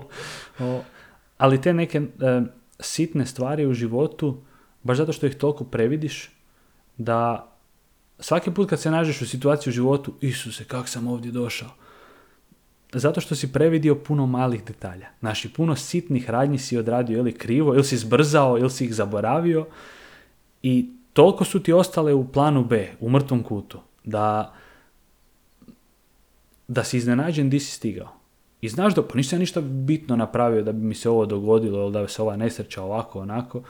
Međutim, toliko tih sitnica, nažalost, si po putu previdio, krivo odigrao, nisi se ponio kak si trebao ja sam, ja sam čovjek koji ima ovaj, i, iza sebe tisuću loših odluka. Možda, možda i više, lako i više. To, koliko god ja nekima djelujem, naši ko dobar prijatelj i ovakav i onakav, ja sam u, u svakom segmentu svog života, od, od toga kakav sam bio partner u vezi, do toga kakav sam bio prijatelj, sin, sve ostalo, svugdje, stari moj, imaš za par A4 format bilježnica ispisat kakve sam ja gluposti radio. I na kraju dana, gle, kakve ću ja gluposti raditi? Ko zna, nisam ja s tim gotov, nisam ja prokužio nešto u životu, pa sad jel da me ne čeka, ne čeka nikakva greška. Ali dogodio se naš taj jedan ključni obrat, a to je da, ovo što sam rekao, ti shvatiš da film nije o tebi. Da se ne vrti sve oko tebe, da ti se ne mora svako podčiniti, da nije svaki tvoj postupak samo zato što je tvoj nužno dobar ili nužno za opravdat. Da ti se, samo zato što ti se nešto tolerira, nije nužno dobro. Pričali smo nas dvojice o tome što, kako ja vidim toleranciju, znaš, to, kao, to je neka entry level vrlina, isto meni kao i, kao i iskrenost. Jer ako ti kažeš, ako ja kažem sad za, za svoju Mariju da ja nju toleriram, nećeš ti, ne, zvuči baš. ne zvuči baš kao da imamo super odnos. Tolerancija je činjenica da ti evo, čak i ako se ne slažemo u nekim stvarima, možemo sjesti ovdje za stol i onda raspravljati o njima. Ali moramo raspravljati o njima. Samo, ako ćemo se samo tolerirati, recimo ja živim s tobom ovdje u zgradi i ti, ne znam, uporno lopataš snijeg na stepenice od zgrade, meni se to ne sviđa, ja mogu reći da ne znam, tebe toleriram i ti toleriraš to što se to meni ne sviđa, ali mi moramo se dovoljno tolerirati da se dovedemo u situaciju da to riješimo. Isto kao i ta iskrenost. Samo zato što ja tebi iskreno kažem da si glupi kreten, to ne znači da sam ja dobru stvar napravio ili dobru stvar rekao. Ja sam bio iskren, ali to što sam ja bio iskren možda, rekao sam ti čuj, ranih 40-ih da si u Njemačkoj pitao određene ljude što misle o određenim drugim ljudima, oni bi bili dosta iskreni, međutim plod te njihove iskrenosti ne bi nužno bila vrlina, jel? I tu tu, tu je nešto što ja držim sebi u glavi cijelo vrijeme, a to je da sve, sve što napraviš u životu, svaka mala odluka, naslaguje se jedna na drugu. I sad dođeš do faze u životu gdje ćeš ili skužiti da imaš puno naslaga na sebi, ili ćeš skužiti da si složio neku dobru slagalicu. Ja se trudim ovo drugo, ali samo zato što sam već jednom napravio ono prvo. Onda misliš da bi trebao prvo pogriješiti da bi znao... Bilo bi idealno da greška nije tak dobra učiteljica kao što je. Ali aj, aj postavi si situaciju ovako. Znači, nema hrabrosti bez straha. Nema oprosta bez grijeha. To je, čudesna je to stvar u životu da postoji veće dobro. Da jednom kad nešto generalno, da prostiš, usereš, to ne mora biti tvoj e, finalni sud. Kaže se, kaže jedna dobra rečenica kao Vrag te zna po imenu, ali te zove po grijehu, a Bog te zna po grijehu, ali te zove po imenu. I baš je u tom meni neka takva ključna razlika. Ti možeš, gled, ukradeš danas bez bombone u konzumu i ti si ih ukrao. Tebe to u tom trenutku, bio si kraljivac, bio si neko koji je otuđio nešto što ti ne pripada. Ali to ne znači da je to tvoja osuda za cijeli život. To ne znači da to, to nije nešto za što se ti ne možeš već u idućem trenutku i pokajati i napraviti puno boljeg u životu, upravo na tim katastrofalnim temeljima, koji, kojeg svi, svi mi imamo ih u, određenom segmentu života. Gle, ja, ja ću ti prvi reći, i rekao sam ti već, znači, što god sam radio, prvo sam radio vjerojatno loše, znaš, da, i to ne loše, nego, jel, da se snima dokumentarac, to je onaj dio koji bi ja htio posebno dobro pogledat, da, da eventualno reckam dijelove, jer ne ide u prilog čovječe. Kako ti pronalaziš neki osobni mir? Koji su načini na koje ti sam sebe smiruješ u svakodnevnom životu ili možda što sam sebi govoriš kako bi se umirio? Znaš, ono, kad se pojavi neki da. strah, kad se pojavi neka iznenadna situacija ili nekakav problem u životu za koji znaš da se u konačnici mora riješiti kako bi ti nastavio dalje. Gle, ja volim kritiku. Jako je volim. Zato što mislim da uh, tu sam dobar jer imam dobar odnos sa kritikom jer ju vidim ispravno a, mislim, mi smo aktivni u svijetu društvenih mreža i YouTube-a i svega ostalog, znaš kakva sve kritika može biti i kakvi komentari mogu biti, koliko je to daleko zapravo od kritike. Međutim, e, kritika je sredstvo popravka, ne destrukcije. E, to je sad samo isprazni hejt kad neko dođe, naši, ti sad ne znam, objaviš video i sad gledaj, ako ja tebi uputim na video kritiku, recimo, ej, e, bilo bi dobro da, ne znam, imate crvena i zelena svjetla u videu jer bi to bilo zabavnije za gledati. To je, to je kritika, neka vrsta kritike.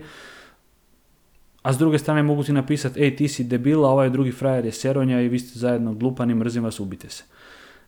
To nije kritika. Automatski znaš da to nije kritika zato što nije ono što bi kritika trebala biti, a to je sredstvo popravka. Ti znaš da je kritika sredstvo popravka zato što je to vrsta alata koja ti dopušta da nešto popraviš tako da pronađe i istakne moguću nesavršenost. U bodybuildingu kad kritiziraš nečiju figuru, ne dođeš do nekog i kažeš mu, ne znam, ja sam radio sa, sa, sa ženama u ovom sportu, ti ne dođeš do djevojke koja može izgledati fenomenalno, jako lijepo, ima divne linije, lice, sve ostalo, znaš, stvarno da estetski fenomenalno. Ali ti ne možeš doći reći, čuj, mala, ti si tak zgodna, šta bi ti radio? Ili da uh, dođeš uh, frajeru i kažeš, uh, ne znam, buraz, imaš mi jako seksi bicepse. Za, zašto? Zato što to nije kritika. Isto tako ih ne možeš vrijeđati na taj način. Doći i reći, o, frende, baš si debil. Ništa takvog. Ti možeš doći i reći, čuj, bilo bi dobro da ovo tu proporcionalnije bude s ovime, da je ovo tu malo razvijenije, ovdje fali nekih detalja ovdje bi bilo dobro malo poraditi jer ovaj dio kaska recimo ima, e, česti su nesrazmjeri gornjeg i donjeg dijela tijela pa recimo zadnje lože naprama dominantno kvadricepsa ili nešto slično. I to kad ti nekom kažeš na njemu je kako će on to primiti. I naravno ljudi nisu svi jednako zreli, o, neki ljudi ne odrastu, samo narastu, jel, samo budu veliki, a ne, ne budu nužno i odrasli, pa teško prime kritiku. I nekad je ok, naš, smiješ ti teško primiti kritiku. Ako si radio na nečem cijeli život i neko ti kritizira moguće nesavršenosti oko toga i ti skužiš da ih ima puno, može ti to teško past.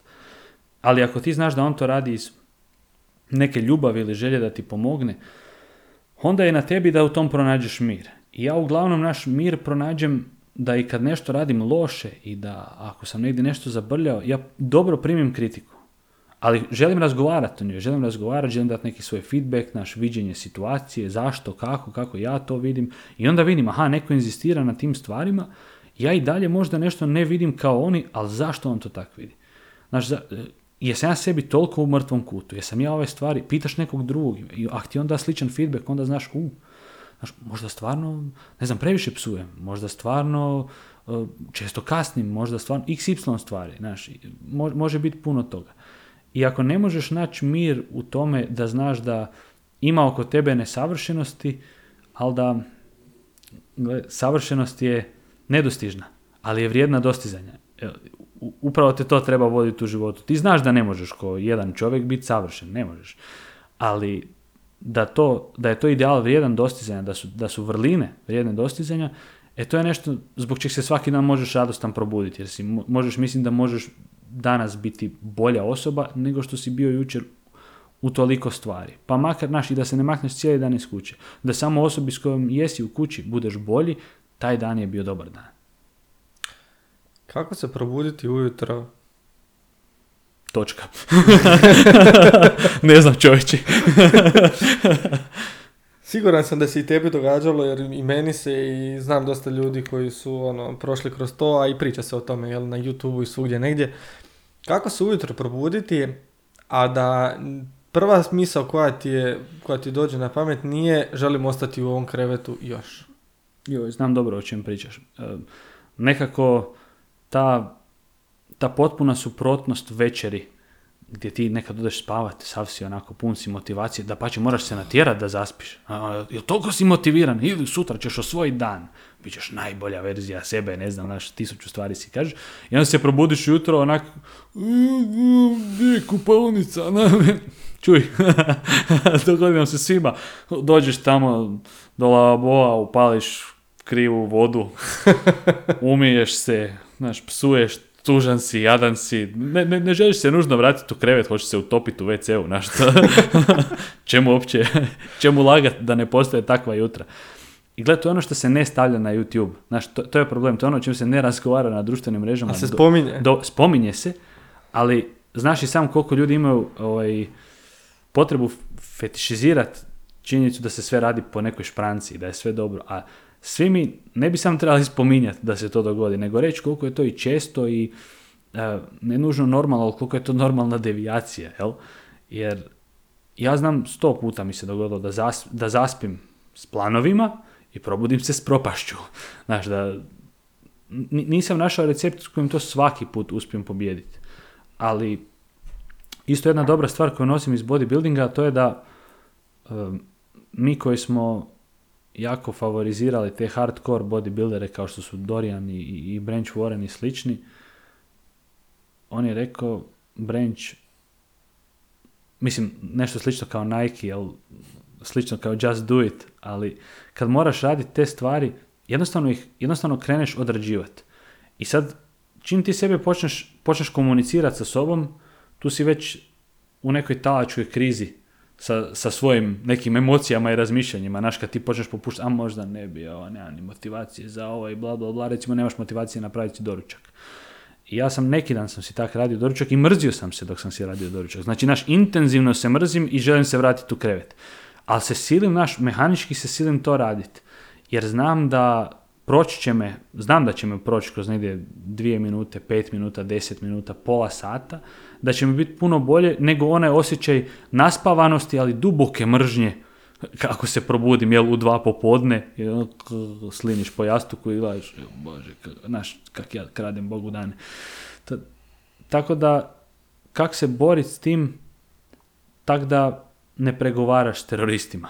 Jel? Znači, e, opće ne pregovaraš s tim idejama u svojoj glavi, ne, ne daš si puno maha razmišljati o tome i ne daš e, jer čim popustiš, bit će ono, ma mogu to i kasnije, ma joj, ma ajde još malo ću spavat, ma joj, ne da mi se, to je bila ta glupa ideja, nisam to trebao ni pomisliti. Sad dok ti to sve odverglaš sebi u glavi, dok se to sve odvije, em si propustio vremena, em ti se još umanjio entuzijazam, možda si čak izgubio ovaj, i vrijeme, koje je potrebno da nešto obaviš. Jednostavno se ustaneš i počneš raditi stvari koje si si obećao raditi ako jesi i ulovit ćete natrag entuzijazam. Ali ako ne popustiš ovoj drugoj strani, ako ne popustiš to, tom pesimističnom ja ujutro, ako mu popustiš, ne bu se vratilo. Ne bu se vratilo, bit će samo prezir ovaj, na večer koji će ostati i prenijeti se u drugi dan. Ali, evo ti si meni spomenuo bio kak i na YouTube, na društvenim mrežama, ali i općenito među ljudima se sve više priče, sve se više čita self-help literatura i te neke knjige o samopomoći ili kako se još danas kaže osobnom razvoju. I ja mogu reći da nisu, nisu te knjige loše, ali ima, ima dva problema s njima. Prvo, kad ti njih čitaš knjigu za knjigom, kad zapravo gutaš knjige o samopomoći. To je dosta zeznuto jer, uh, ajmo reći, mislim da sam ti pričao tu vrstu metafore, analogije, što već ne, zamisli da čitaš te knjige o samopomoći kao upute za uporabu za sastavljanje nekog pokućstva. I ti sad pročitaš jednu knjigu o nekom segmentu života ili osobnog razvoja i ne napraviš to, nego odmah ideš čitati drugu, jer uloviš se u taj lup čitanja. I to ti je kao da si kupio cijelu kuhinju, kredenc, stol, stolice i pročitao si knjigu o tome kako sastaviti stolicu, ali nisi ju sastavio. Nego odmah ideš čitati knjigu o stolu bez da si išta napravio. I sve što radiš i čitaš uputstva za uporabu, nikad ne obavljaš tu uporabu. Nikad to nije aktualno u tvom životu. Nikad, nikad ne postane stvarnost i to je baš zbog tog drugog problema, a to je da su te knjige surogat iskustva za ono o čemu čitaš. Ti čitaš o tome kako bi htio biti uspješan, ne znam, trgovac kriptovalutama, bubam. I to, ti si pročitao o tome toliko da je to u tebi zadovoljilo potrebu za razmišljanjem o tebi kao o velikom trgovcu kriptovalutama i ti ništa od toga nisi napravio. Zašto? Zato što si već zadovoljio tu projekciju sebe u svojoj glavi čitanjem o tome i to je sad gotovo. I razvio se taj jedan naš negativan trend gdje je samo pomoć postala štaka. Umjesto neka vrsta panela i platforme s koje se možeš odraziti i koja ti može realno pomoć, pričao sam ti o onoj knjizi Deep Work od Kala Newporta, koja je vrlo onako basic i bare bones knjiga o tome kako je potrebno imati duge i neprekinute periode koncentracije da bi se obavio neki dobar posao. I to je knjiga koju ja jako volim baš zato što ne okoliša puno. I ne daje ti neki pogled naš kroz koje kakve ružičaste naočale da razmišljaš o tome isključivo, jel, sve će biti super ako ti misliš da to možeš i pošalji puno vibracija u stol, nemoj slati vibraciju u stol, sjedi i radi čoveče. Znaš, to je, ne, ne, nema, nema zamjene za to. Jer ako ćeš ti puno vremena ovaj, provest dajući sebi pozitivne misli o tome što trebaš raditi, to je toliko manje vremena, a i toliko vjerojatno slabija kvaliteta tvog posla. Jer sve što si radio, umjesto da si radio, i razmišljao si o tome kako ćeš dobro raditi. Dobar rad je najčešće izostao. Ti si jedan od velikih zagovornika čitanja i sam posjeduješ... Knjiga? sam posjeduješ knjiga koje bi se neke knjižnice mogle postidjeti. O, imaš sigurno, imaš jednu pravu malu knjižnicu ono, u Imam svom negdje. domu. Oko 2000 knjiga, tak nešto, otprilike doma. Da, U knjižnica. potrazi sam za policama. Ako neko ima viška Da, da, polica. ovaj, čujte, bit će broj u descriptionu, dimenzije Samo za polica. police. Di po- Da, da, baš to. Otvorit ću Gmail samo za Luka et police. E, kako konzumirati knjigu na najbolji način, a da knjiga nema prevelik utjecaj na samog tebe. Znači da te knjiga ne... e, kako, kako čitati knjigu, a da ne slijediš knjigu kao slijepa uputstva, nego da ju uzmeš na razmišljanje. Pa, Sad, smo, sad smo se dotaknuli tog self-helpa i tu ima jako Da. puno kvalitetnih ideja, kvalitetnih knjiga i postoje, ja bih rekao da skoro svaka od tih knjiga ima jednu ili dvije kvalitetne točke koje su mogle biti napisane u tri stranice, a sve ostalo je samo pamflet, uljepšavanje i pokušavanje Je. što bolje naplate. bullshit artistry, jel? Ali su to bazično dobre knjige. je, je. Sa dobrim idejama. Do- do- dosta njih imaju jednu, mislim, većina ih ima jednu poantu oko koje se vrte na tisuću načina. Jel? Uh, meni je za neko ko recimo ne čita puno knjiga, ja uvijek dam savjet razmišljaj o čitanju knjige kao razgovoru za posao koji ti vodiš. I ti dođeš i postaviš se u situaciju da te knjiga mora impresionirati. Znači ti, se, ti uzmeš knjigu i kažeš ok, dobro, ajde, reci mi zašto bi, zašto bi ja tebi trebao povjerovati da si dobar kandidat za ovaj posao. Ne znam, čitaš knjigu o kuhanju jela s mahunama. I sad čitaš ju i misliš si ok, dobro, ajde, ajde knjigo, uvjeri me zašto si ti mjerodavna i dobra knjiga o tome kako kuhati jela s mahunama ili bilo šta drugo, bilo koji self-help, geografija, povijest, ovo ono. Čitaš knjigu ne tako da joj se ti automatski povjeriš, kao da si u potpunosti od njene prve stranice do njene zadnje, sve što ti kažeš je jel, sveto pismo, osim ako ne čitaš sveto pismo, ali, ali je kvaka u tome da e, kad čitaš neku knjigu, moraš uspostaviti neki odmak od nje i održavati ga, održavat ga iskreno. I te iskrenosti u, u, u čitanju knjiga uvijek fali. Ti to vidiš danas i po, da, ako se tu mogu nadovezat, koga sam rekao da sam bio loš učenik. Ti vidiš to u našem obrazovanju, gdje imamo veliki problem što bi danas nama obrazovanje uopće trebalo biti, čem bi trebalo služiti. Gdje jako puno ljudi koji završe neke fakultete uvrijede se jer, im neko treba dati posao. A sad ti trebaš trebaš prvo biti iskren i razmišljati, ok, što je fakultet? Znaš, zašto, si ti to, zašto si ti upisao? Nešto gdje trebaš puno čitati, gdje trebaš puno misliti. Što se tu događa? Imaš jednu stranu koja govori fakultet treba u potpunosti odgovara potrebama tržišta. I sad onda upisne kvote i takve neke stvari. Međutim, onda je fakultet sve što je, je ispostava radne snage za neke uh, poslove za koje je nužan VSS. Nije neka vrsta uh, institucije koja štiti znanje i učenje kao vrline, nužno, nego jel, plasira ih na tržište, komodificira ih na jedan poseban način. Recimo s- socijalistički pristup. Može biti, ovaj, pogotovo danas naš, uh, trebaš biti iskren reći imaš deficitarna i suficitarna zanimanja, odnosno ti pojmovi se dovode uz neka zanimanja. Da, bilo bi dobro što se tržišta tiče imati više programera i liječnika, ne, nisu toliko potrebni povjesničari umjetnosti. E, što se tržišta tiče. Međutim, to ništa ne govori o tome da je povijest umjetnosti manje dobra i manje vrla vrsta znanja, osim činjenica da tržišno nije prepoznata kao jednako dobro isplativa i jednako široko tražena. ti recimo kao onda obrazovna institucija moraš biti iskren i reći svojim studentima gledajte ovo je u najboljem smislu suficitarno zanimanje i nešto gdje nećeš naći oglas hitno, hitno, četiri sociologa. Brzo. Znaš, ono, brzo. Tražimo 17 antropologa za brzi projekt na fasadi. ovaj, ništa tako se ovaj, nikad ne pojavi. Međutim, tu ostavlja se, tu, tu je drugačije. Ti tu možeš dokazati društvu zašto si mu potreban. Ti tu možeš dokazati da s tim znanjem i s tim vrlinama kojima si se oboružao možeš briljirati na jednoj posebnoj razini, koju će onda društvo i prepoznati i reći čovječe, mi nismo ni znali koliko te trebamo i koliko je tvoje znanje vrijedno i koliko doprinosi nekom ovaj, širem društvenom kontekstu i društvenoj sferi. Kako, kako naš bolje biti čovjek. S druge strane imaš ta deficitarna u kojoj naravno, gle, odeš na, odeš na fair, vjerojatno ćeš lako dobiti posao i ima, ima takvih x slučajeva. I student onda isto tu mora biti iskren, znaš, i mora biti pošten. I znaš da ako si upisao nešto što znaš da neće doći neki scout odmah po tebe nakon što ti predaju diplomu u ruke i reći čeka, samo smo čekali. Znači, fali nam ovakvih još 700. Znači, uopće nije bitno. Ne to, ništa ni kak si, dođi molim te, evo, Bjanko ček da ne možeš onda civili tak si završio, ne znam, proučavanje indoeuropskih biljaka i njihovih naušnica i onda si ljud zbog toga što te ne trče se svi zaposliti. Međutim, ako ti možeš dokazati sam da je to znanje i da je to ulaganje tvoje i vremena i želje i volje bilo, bilo vrijedno i da si ti na temelju toga spreman ispostaviti nešto što će društvo na onaj ili onaj način vrednovati, e to je super. To je super.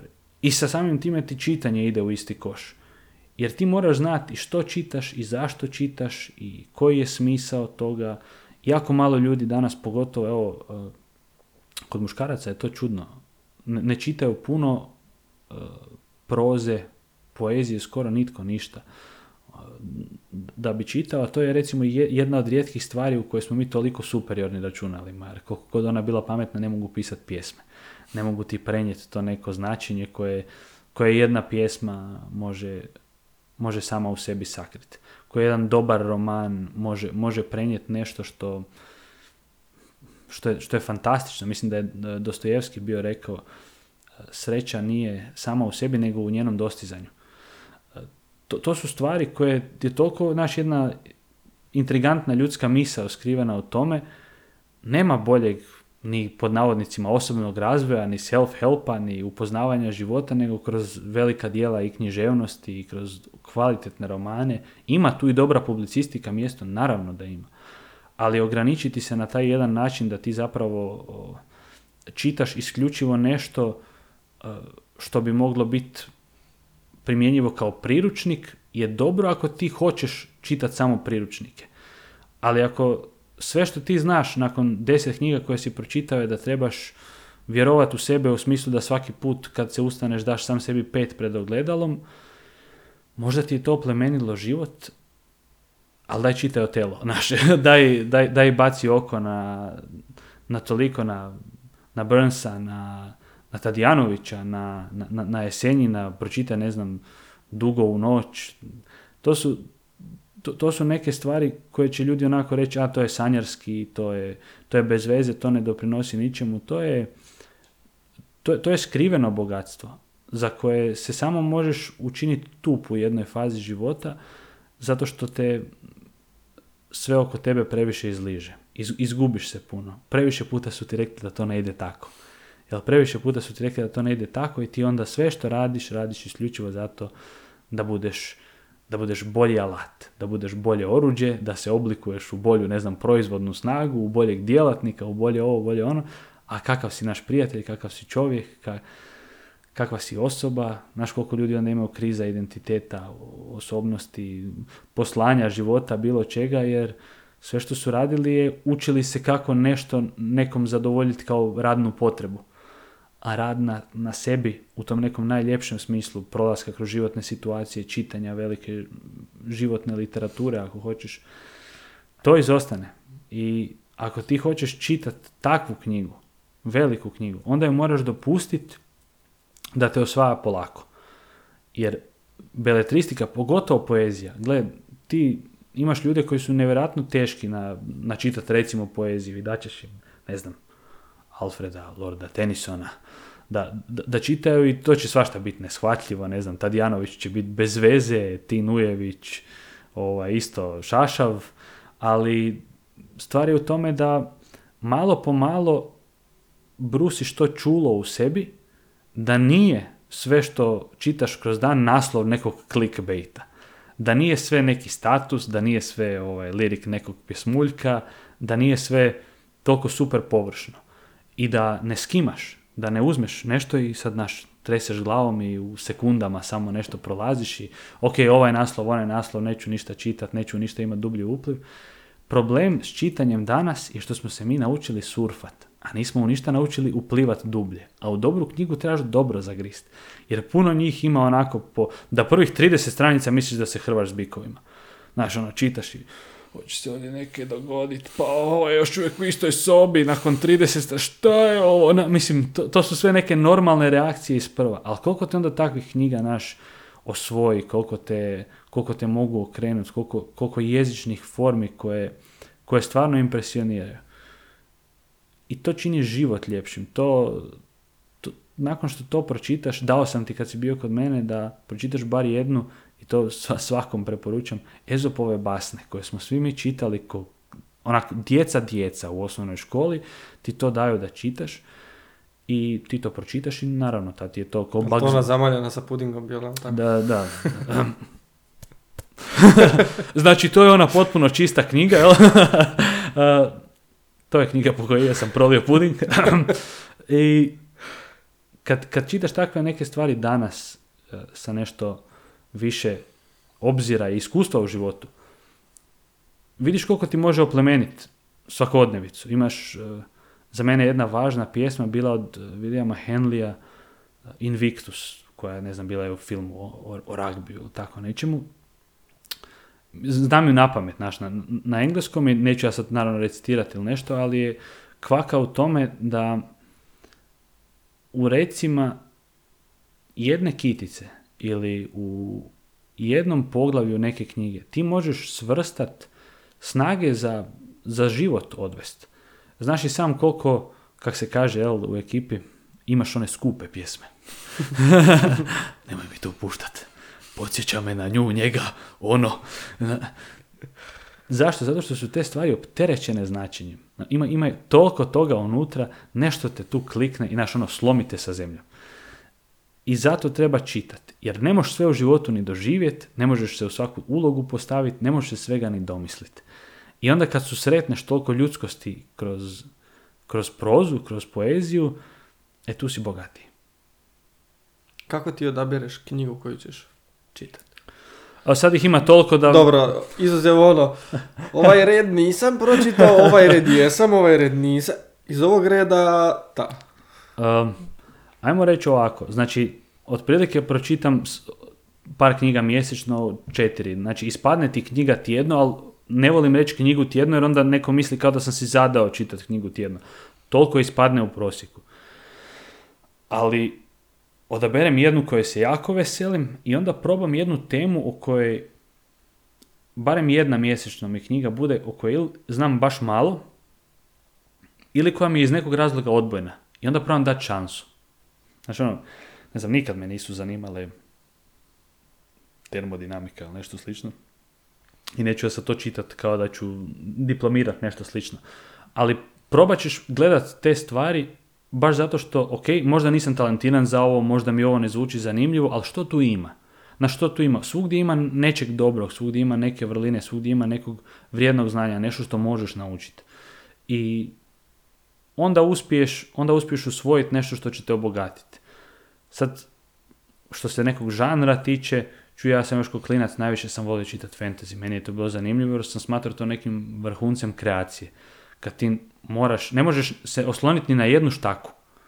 Ne možeš se osloniti na to da pišeš roman koji je svrstan, ne znam, u Zagrebu, u Londonu, u Washingtonu, pa sad jel imaš već kulisu koju ne moraš osmisliti. Moraš sve osmisliti, od jezika, mjesta, likova, ovog, onog, ako ima, ne znam, čarolija, zmajeva, čega god.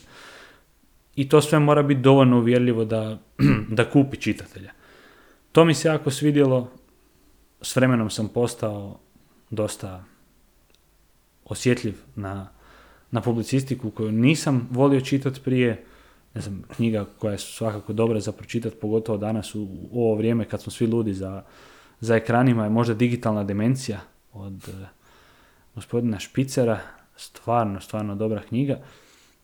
I ima ih, ima puno naš dragulja koje sam i kupio, neke koje još nisam ni pročitao, ali shvatiš sa svakom knjigom, ja nikad u životu nisam pročitao knjigu Mateo, a da sam mislio ovo je baš bila loša odluka. Jesam pročitao knjigu nakon koje sam mislio, a ono, znaš kao, ok, malo si pretako iz šupljeg u prazno, imao si tu dobru poantu, jel, ali onda si u pretako si u idućih 200 stranica.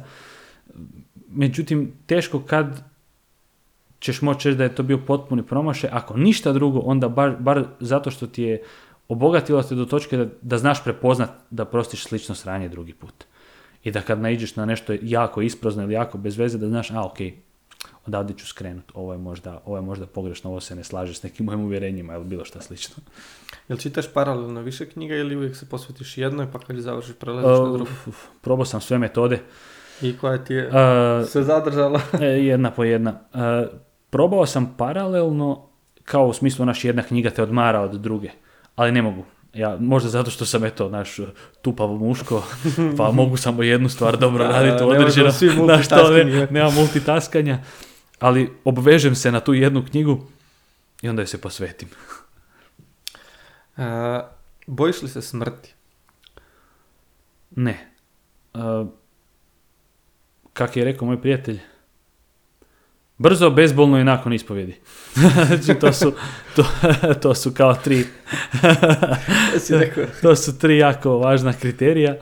Ovaj, ne, ne bojim se jer za početak znam, gle, da je, da je do mene, ja si ju ne bi odabrao u smislu, bio bi vjerojatno kukavan, ne bi volio poginut ni u kojem scenariju, jel? Ali ne određujem si to ja. Nisam, nisam neko, evo, ko, koliko god je bio u teškim ovaj, i mentalnim i ovakvim i onakvim stanjima gdje smo svi nekad završili, nisam, ni- nisam se pokušao ubiti ili bilo što slično. Ne, ne zazivam si smrt, ne bojim je se, ali sam isto tako jako jako osjetljiv prema ljudima koji o tom razmišljaju. Jer ti znaš da ne možeš čovjeka koji se koji se želi ubiti, koji je depresivan, koji ima teške misli, kojem je duša teška, ne možeš ga strašiti s paklom. Jer on misli da je on već tamo. I da nema ništa gore. Znaš, on, ti njemu govoriš o mjestu potpune muke, tuge, otpuštanja i ne znam čega, on, da on ne misli da je tamo, znaš, da to, to je mjesto iz kojeg bi svako htio pobjeći, jel? On sigurno misli da je tamo već smješten i zato je, je smrt je za mene jedna tema koja meni osobno nije jako strašna, ali je i društveni tabu i čuj, to je jedina tema koju je u tom smislu teško komodificirati da bude seksi. Znači komodifikacija kao neki proces pretvaranja nečeg u robu na tržištu. Naravno da tu za smrt ima puno načina na koje se na ovaj ili onaj može zaraditi. Međutim, pomoć ljudima je jedan skok osobnosti. Nije nešto što se može fejkat, nije nešto što se može kupiti. Možeš, možeš terapijski ovako ili onako pristupiti. Postoje neke metode i znanstvene na kojima možeš pomoći ljudima i naravno da i terapija i psihologija i psihijatrija su tu napravile goleme skokove i strašno su važne za nestabilne i, i, i ljude s problemima koliko god ih bilo i Bogu hvala na, na razvoju svih tih znanosti i disciplina i metoda. Ali tu je prvenstveno ta jedna uzajamnost, znaš, biti čovjek čovjeku, da te on prepozna da kad se, kad se ubio bodybuilder Luke Sandow, ja sam napisao jedan članak koji se zove Ako niste dobro. I zaključio sam ga s rečenicom, ako se vi, parafrazirat ću je, slična je, ako se osjećate kao da se gasite, uzmite malo od tuđe vatre. Znaš, uzmi od, uzmi od nekog bližnjeg. Ok je da si nekad, naš, na koljenima i da ne ide i da je banana totalna, znaš, da imaš osjećaj da ne samo da nema sutra, nego ti ne želiš da bude sutra. Ali da je, to je najbitnije prepoznat. I najbitnije je da imaš ljude koji to prepoznaju, jer svi će ti reći, pričaj s drugima, pričaj s drugima, da dobro je priča s drugima, ali nekad je toliko daleko otišlo da ti ne želiš ništa reći. I zato je jako bitno da si prethodno, to je ono što smo pričali, jel? Da, se, da si prethodno povukao te dobre, male i detaljne odluke. Da si se na kraju okružio ljudima koji to mogu prepoznati bez da im ti kažeš. Da oni skuže, aha, ok, tu smo, vjerojatno je, vjerojatno je prilično loše. Tako da, smrt kao strah ne, ali smrt kao nešto što zabrinjavajuć broj ljudi danas vidi kao dobru alternativu u životu koji žive, to, tog se bojim. Tog se bojim, znaš, kao jednu pošast smrti kao rješenja. Bijeg od trenutnog stanja u Da, kojem se nalazi. da, Oni to smatraju da, doslovno tako kao bijeg. Mislim, ja sam više puta vidio pokušaje samoubojstva, mislim, jel na svom poslu naknadno, razno razne metode i najčešće su to ljudi koji u tom trenutku uh, vape za nekakvom pomoći. Da. Znači, on ako je jednom pokušao, pokušati će opet, ako ne pronađe izlaz iz te situacije. Da. Znači, samo je potrebno prepoznati prije nego što pokušaju, kako onda kad pokušaju zaista ne bi ni uspjeli u tome. da. Tako da, e, kako ćeš učiniti sad ovu godinu koja je na početku boljom od prošle? Prvo ćemo E, krenuti, nećeš se ozlijediti, Da, onda tome ćeš... gle, niska je ljestvica, odnosno niska je letvica, nije, nije baš nešto puno potrebno za, za početak, jer se neću ubiti. mislim, ova godina je meni, ja sam jako toga svjestan, stvarno nek- neka vrsta blagoslova, jel, u, u smislu da je opće imam u ovom nekom svom punom iskustvu, da sam dovoljno zdrav, da nisam izgubio ni zube, a kamoli pamet ili, ili mogućnost koherentnog pričanja. Mislim da sve što želim je nastaviti u ovom stilu u kojem sam ti pričao. Znači, biti bolji za ljude oko sebe i dalje pronalaziti zadovoljstvo u, u, u tom što radim. Ne na način da mi apsolutno sve na ovom životu što ja radim mora odgovarati 100% i znači ja to neću raditi. Meni taj dio je potpuno jasan, znaš da se to neće dogoditi. Međutim, a, ja sam uvijek volio činjenicu da je moj rad prepoznat kao nešto što se može uklopiti u određene obrazce poslovanja kao isplativo i kao vrijedno. Počeo sam sad raditi, evo sam si rekao da si bacio oko bio i te dokumentarce na Proteka YouTube kanalu su o bodybuildingu, reportaže o tom profesionalnom sportu, ja sam to uvijek htio raditi. Međutim, kako ja jako volim Proteku koja je meni život oplemenila na toliko načina. Ja sam i snimao i što mene osobno ne interesira i što ne znam nisam ovaj, ja ciljana publika. Međutim, ljudi vole i zabavu i sve ostalo. Ja sam neki tip za informativniji sadržaj, za nešto konkretnije, za nešto onako ozbiljnije izraditi. I u tom sad moram ti priznat neskriveno guštam što mogu raditi te stvari, što one vrijede, što one najlaze na neki, na neki dobar feedback, što ovaj, na kraju i web shop na, na, na proteci ima nešto od toga, jer to je ključ toga. Naš cijeli, cijela poanta tog kanala je kak mi ne moramo tražiti donacije ili nešto, jer, jer je to kanal za marketing uh, proteke kao distributera suplemenata. A u ovim vremenima, gle, treba nam toga, jer možeš misliti kako ide suplement industriji u danima kad su teretane zatvorene, kad ljudi manje vježbaju, kad broje svaku kunu i opravdano ili neopravdano se boje za to hoće, ko će imati koliko novaca. Tako da mi koji smo se uvijek brinuli za to da nam neko ko je klijent ima osjećaj dodane vrijednosti i da ima osjećaj da kupuje od nekog ko stvarno voli i taj sport i tu branšu koji smo se dali kroz sportaše i kroz sadržaj u to, na- nama to znači, meni to znači ja zato ako nešto želim tu je da koliko god sam tu dat svoj kreativan doprinos jer za to sam dobar tu mogu pomoć, tu je moj rad vrijedan i tu ja imam osjećaj da stvaram nešto dobro da sam u nečem drugom vjerojatno bi kiksu E, daj mi reci, inače svim gostima postavljam neka kratka blic pitanja na kraju, to si ti vjerojatno već možda i Ok. vidio. E, prvo pitanje je, e, što bi napisao na billboard? A joj, to su ta pitanja. U, trebao sam gledati jučer neki da, da, da se pripremim. U, a što bi napisao na billboard? Nadam se da ovo nije jedina stvar koju ćete danas pročitati. Gdje se vidiš za pet godina? A, živ, zdrav, mislim, a, Ne moraš i brzo odgovarati, ali... Mi- mislim, kroz idućih pet godina vidim se i dalje e, što god ću raditi, ja se nadam da će ova čitava situacija oko pandemije i toga svega relativno brzo završiti pa da se i, posao i sve ostalo može vratiti u normalu i da je moje zdravlje sad konačno finiširalo s tim nekim trzavicama, ali i dalje želim raditi kreativno i dalje me zanima pisanje, stvaranje, evo sad izučio sam se i na taj fotoaparat s kojim sad znam i snimati. Zanimaju me projekti poput ovog, jel, i podcasti i sve ostalo, jer e, ljudima trebaju ti neki outleti koji djeluju osobnije, zainteresiranije i pogađaju onaj, onaj mali dio njihovih interesa koje ne mogu naći nigdje drugdje. To, to me zanima, mislim da što se proteke tiče, to tu jedan s bodybuildingom, ko zna naš što, što će me u životu još interesirati, što ću možda sa strane na ovaj ili onaj način raditi. Sretan sam, jel, jer što barem tog bodybuildinga se tiče, tu, tu sam se pronašao, tu sam naš for life, ja sam lojalan tip oko toga.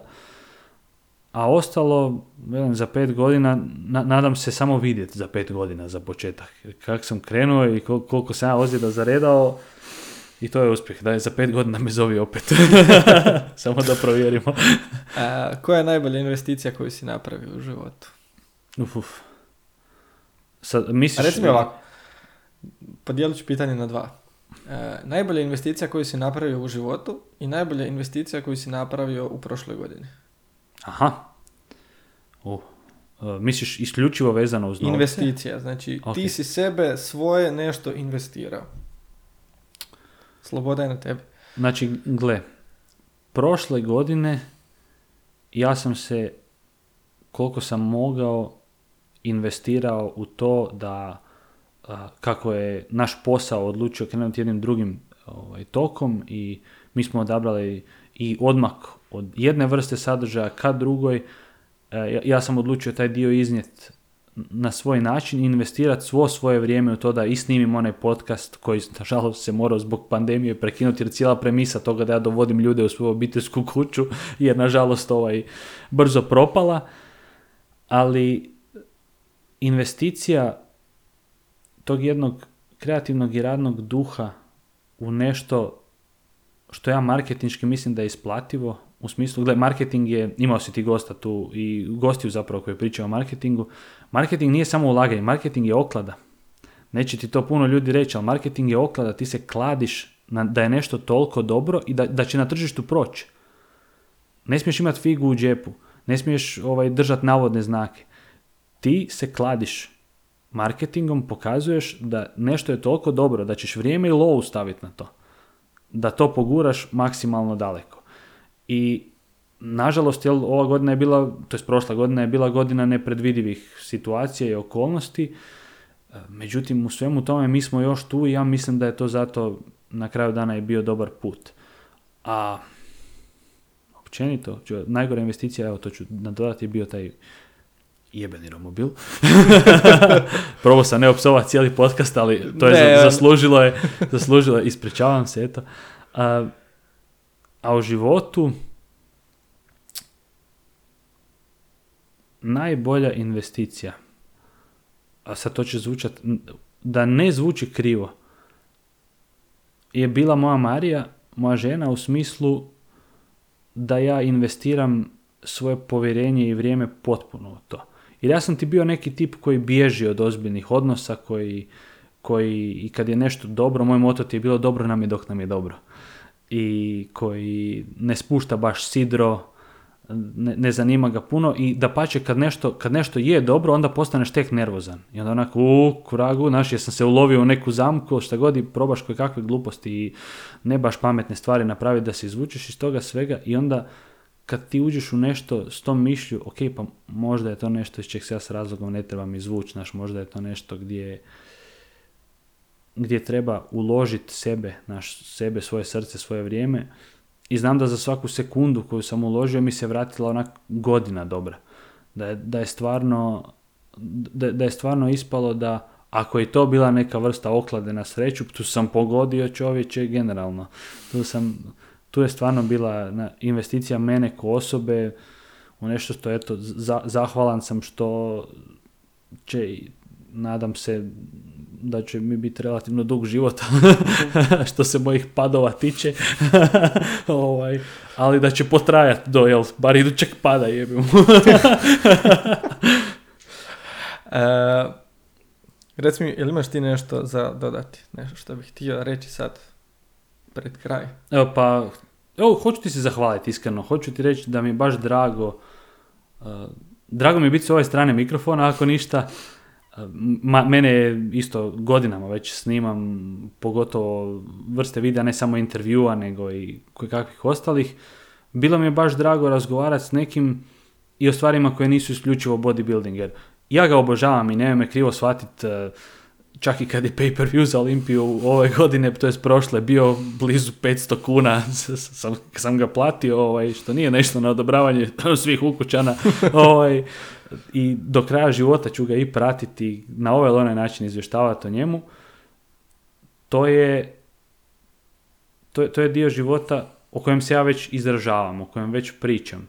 Jako malo ljudi je, opće, ja ih ne pozovem svakog doma u, u društvo na razgovor, ali ja sam isto prepoznao da ti ovdje na ovom kanalu stasaš u jedan kanal koji vodi razgovore zato što ti misliš da su oni vrijedni vođenja. Da li ćeš ti sad uvijek odabrati dobar razgovor, gosta, temu, da li ćeš nakon svakog podcasta otići jednako, ne znam, inspiriran ili nadahnut, gle, nećeš.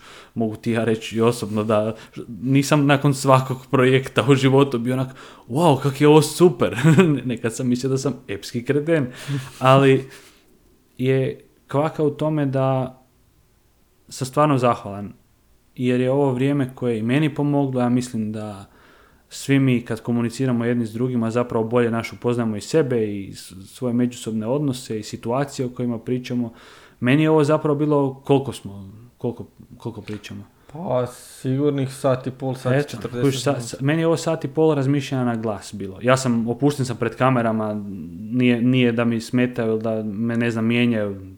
Pričao si sa mnom kod mene, nisam niš drugačije danas ni pričao ni nastupao. O, ali je jako bitno da postoji mjesto gdje ljudi mogu razmišljati na glas pred kamerama, da možda neko, da ako ovo pogleda deset ljudi, ali da jedna od tih deset osoba nešto može uzeti sa sobom i misliti ok, danas sam naš poklonio, poklonila Mateovom kanalu svojih sat i pol, imam osjećaj da to vrijeme nije skroz bačeno. Tako da, ako nije, super. Definitivno, ako je bilo ko pronašao bilo kakvu vrijednost, e, dodatnu vrijednost mogu potražiti na kanalu Proteka, Ako vas zanima ako vas bodybuilding, zanima bodybuilding, a ako vas ne zanima bodybuilding, a zanima vas nešto više o temama o kojima smo razgovarali, ja mislim da tvoj Facebook profil ima dozvoljeno slanje poruka, Je, ima. nije prihvaćeno prijateljstvo, jel? Pa onda ti mogu, nadam se, poslati Svakako, poruku svakako. da im odgovoriš na neko od pitanja, ja mislim. nema frke, bit će mi drago. Će mi E, drago. Hvala tebi. E, moram se zahvaliti i našem sponzoru, to jest sponzorima. Jedno od njih je Nixon, a drugo je Cidrani. E, sve o njima možete saznati dolje u opisu. Ti ih isto možeš pronaći kao i svi ostali u DM-u, u svim dućanima DM-a i puno drugih manjih trgovinica, ali sav popis trgovina možete pronaći isto tako Ma to je onaj balen što je bio, naću ja njega u gradu. Tako, ili nađete jednostavno i da, sve vam je jasno. Ti ćeš dobiti isto tako poklon E, hvala. ovaj, sponzora i hvala, Hvala ti Bruno, ipak te neću naći u gradu. Uzu sam od Uzeo dobro. E, hvala ti na vremenu koji si odvojio i sada i neki dan kad smo razgovarali i koje ćeš odvo- odvojiti opet kasnije i siguran sam da naši razgovori neće se voditi samo pred kamerama, pred mikrofonima, ali nekako nekako postoje teme o kojima s tobom želim razgovarati koje možda nisu isključive za kameru, postoje teme koje jesu za kameru i sigurno ćemo ponoviti opet nešto ovog tipa. E, možda ne moramo nužno u nekom dužem formatu, ali Da, da, kraćem u svakom slučaju, a možda i opet u dugom. S obzirom kako idu naši razgovori, Oho. ni potres nas ne ometa. Da, da, da. Tako da, e, hvala ti zaista, hvala ti na vremenu koji si posvetio, odvojio, savjetima koje si dao vezano za ovaj podcast, vezano općenito za živote i hvala ti što si odgovorio na neka moja pitanja, to nisu bila pitanja koja sam isključivo smatrao da će biti nekoj publici zanimljiva, Mm. ali sam siguran i da hoće, jer to su pitanja koja su mene osobno zanimala, nešto što sam ja htio saznati od tebe za sebe osobno. Eto, super. I da bude šta u komentarima, ja ću odgovoriti čim vidim. E, ja ću te obavještavati ako Može. bude neko pitanje Može. koje se nadam da će ljudi postaviti, da će imati dodatna pitanja, da će htjeti proširiti ove teme. Svakako pozivam sve koji budu gledali ovo da postave pitanje, biti će im odgovoreno, ako ne od strane mene, ako je pitanje meni, ja ću odgovoriti, ako je pitanje ovom gostu. Ma budem ja i na neka- njegov. nek- poslati ću ja njemu ovaj obavijest da odgovori i to je to. To je Hvala to. ti na ovom druženju. Hvala tebi. Živio. E, kaj sad prvo gasiš? E, pa sve redom. Jesi živ? Mm. Kako ti je bilo? Super, super, super.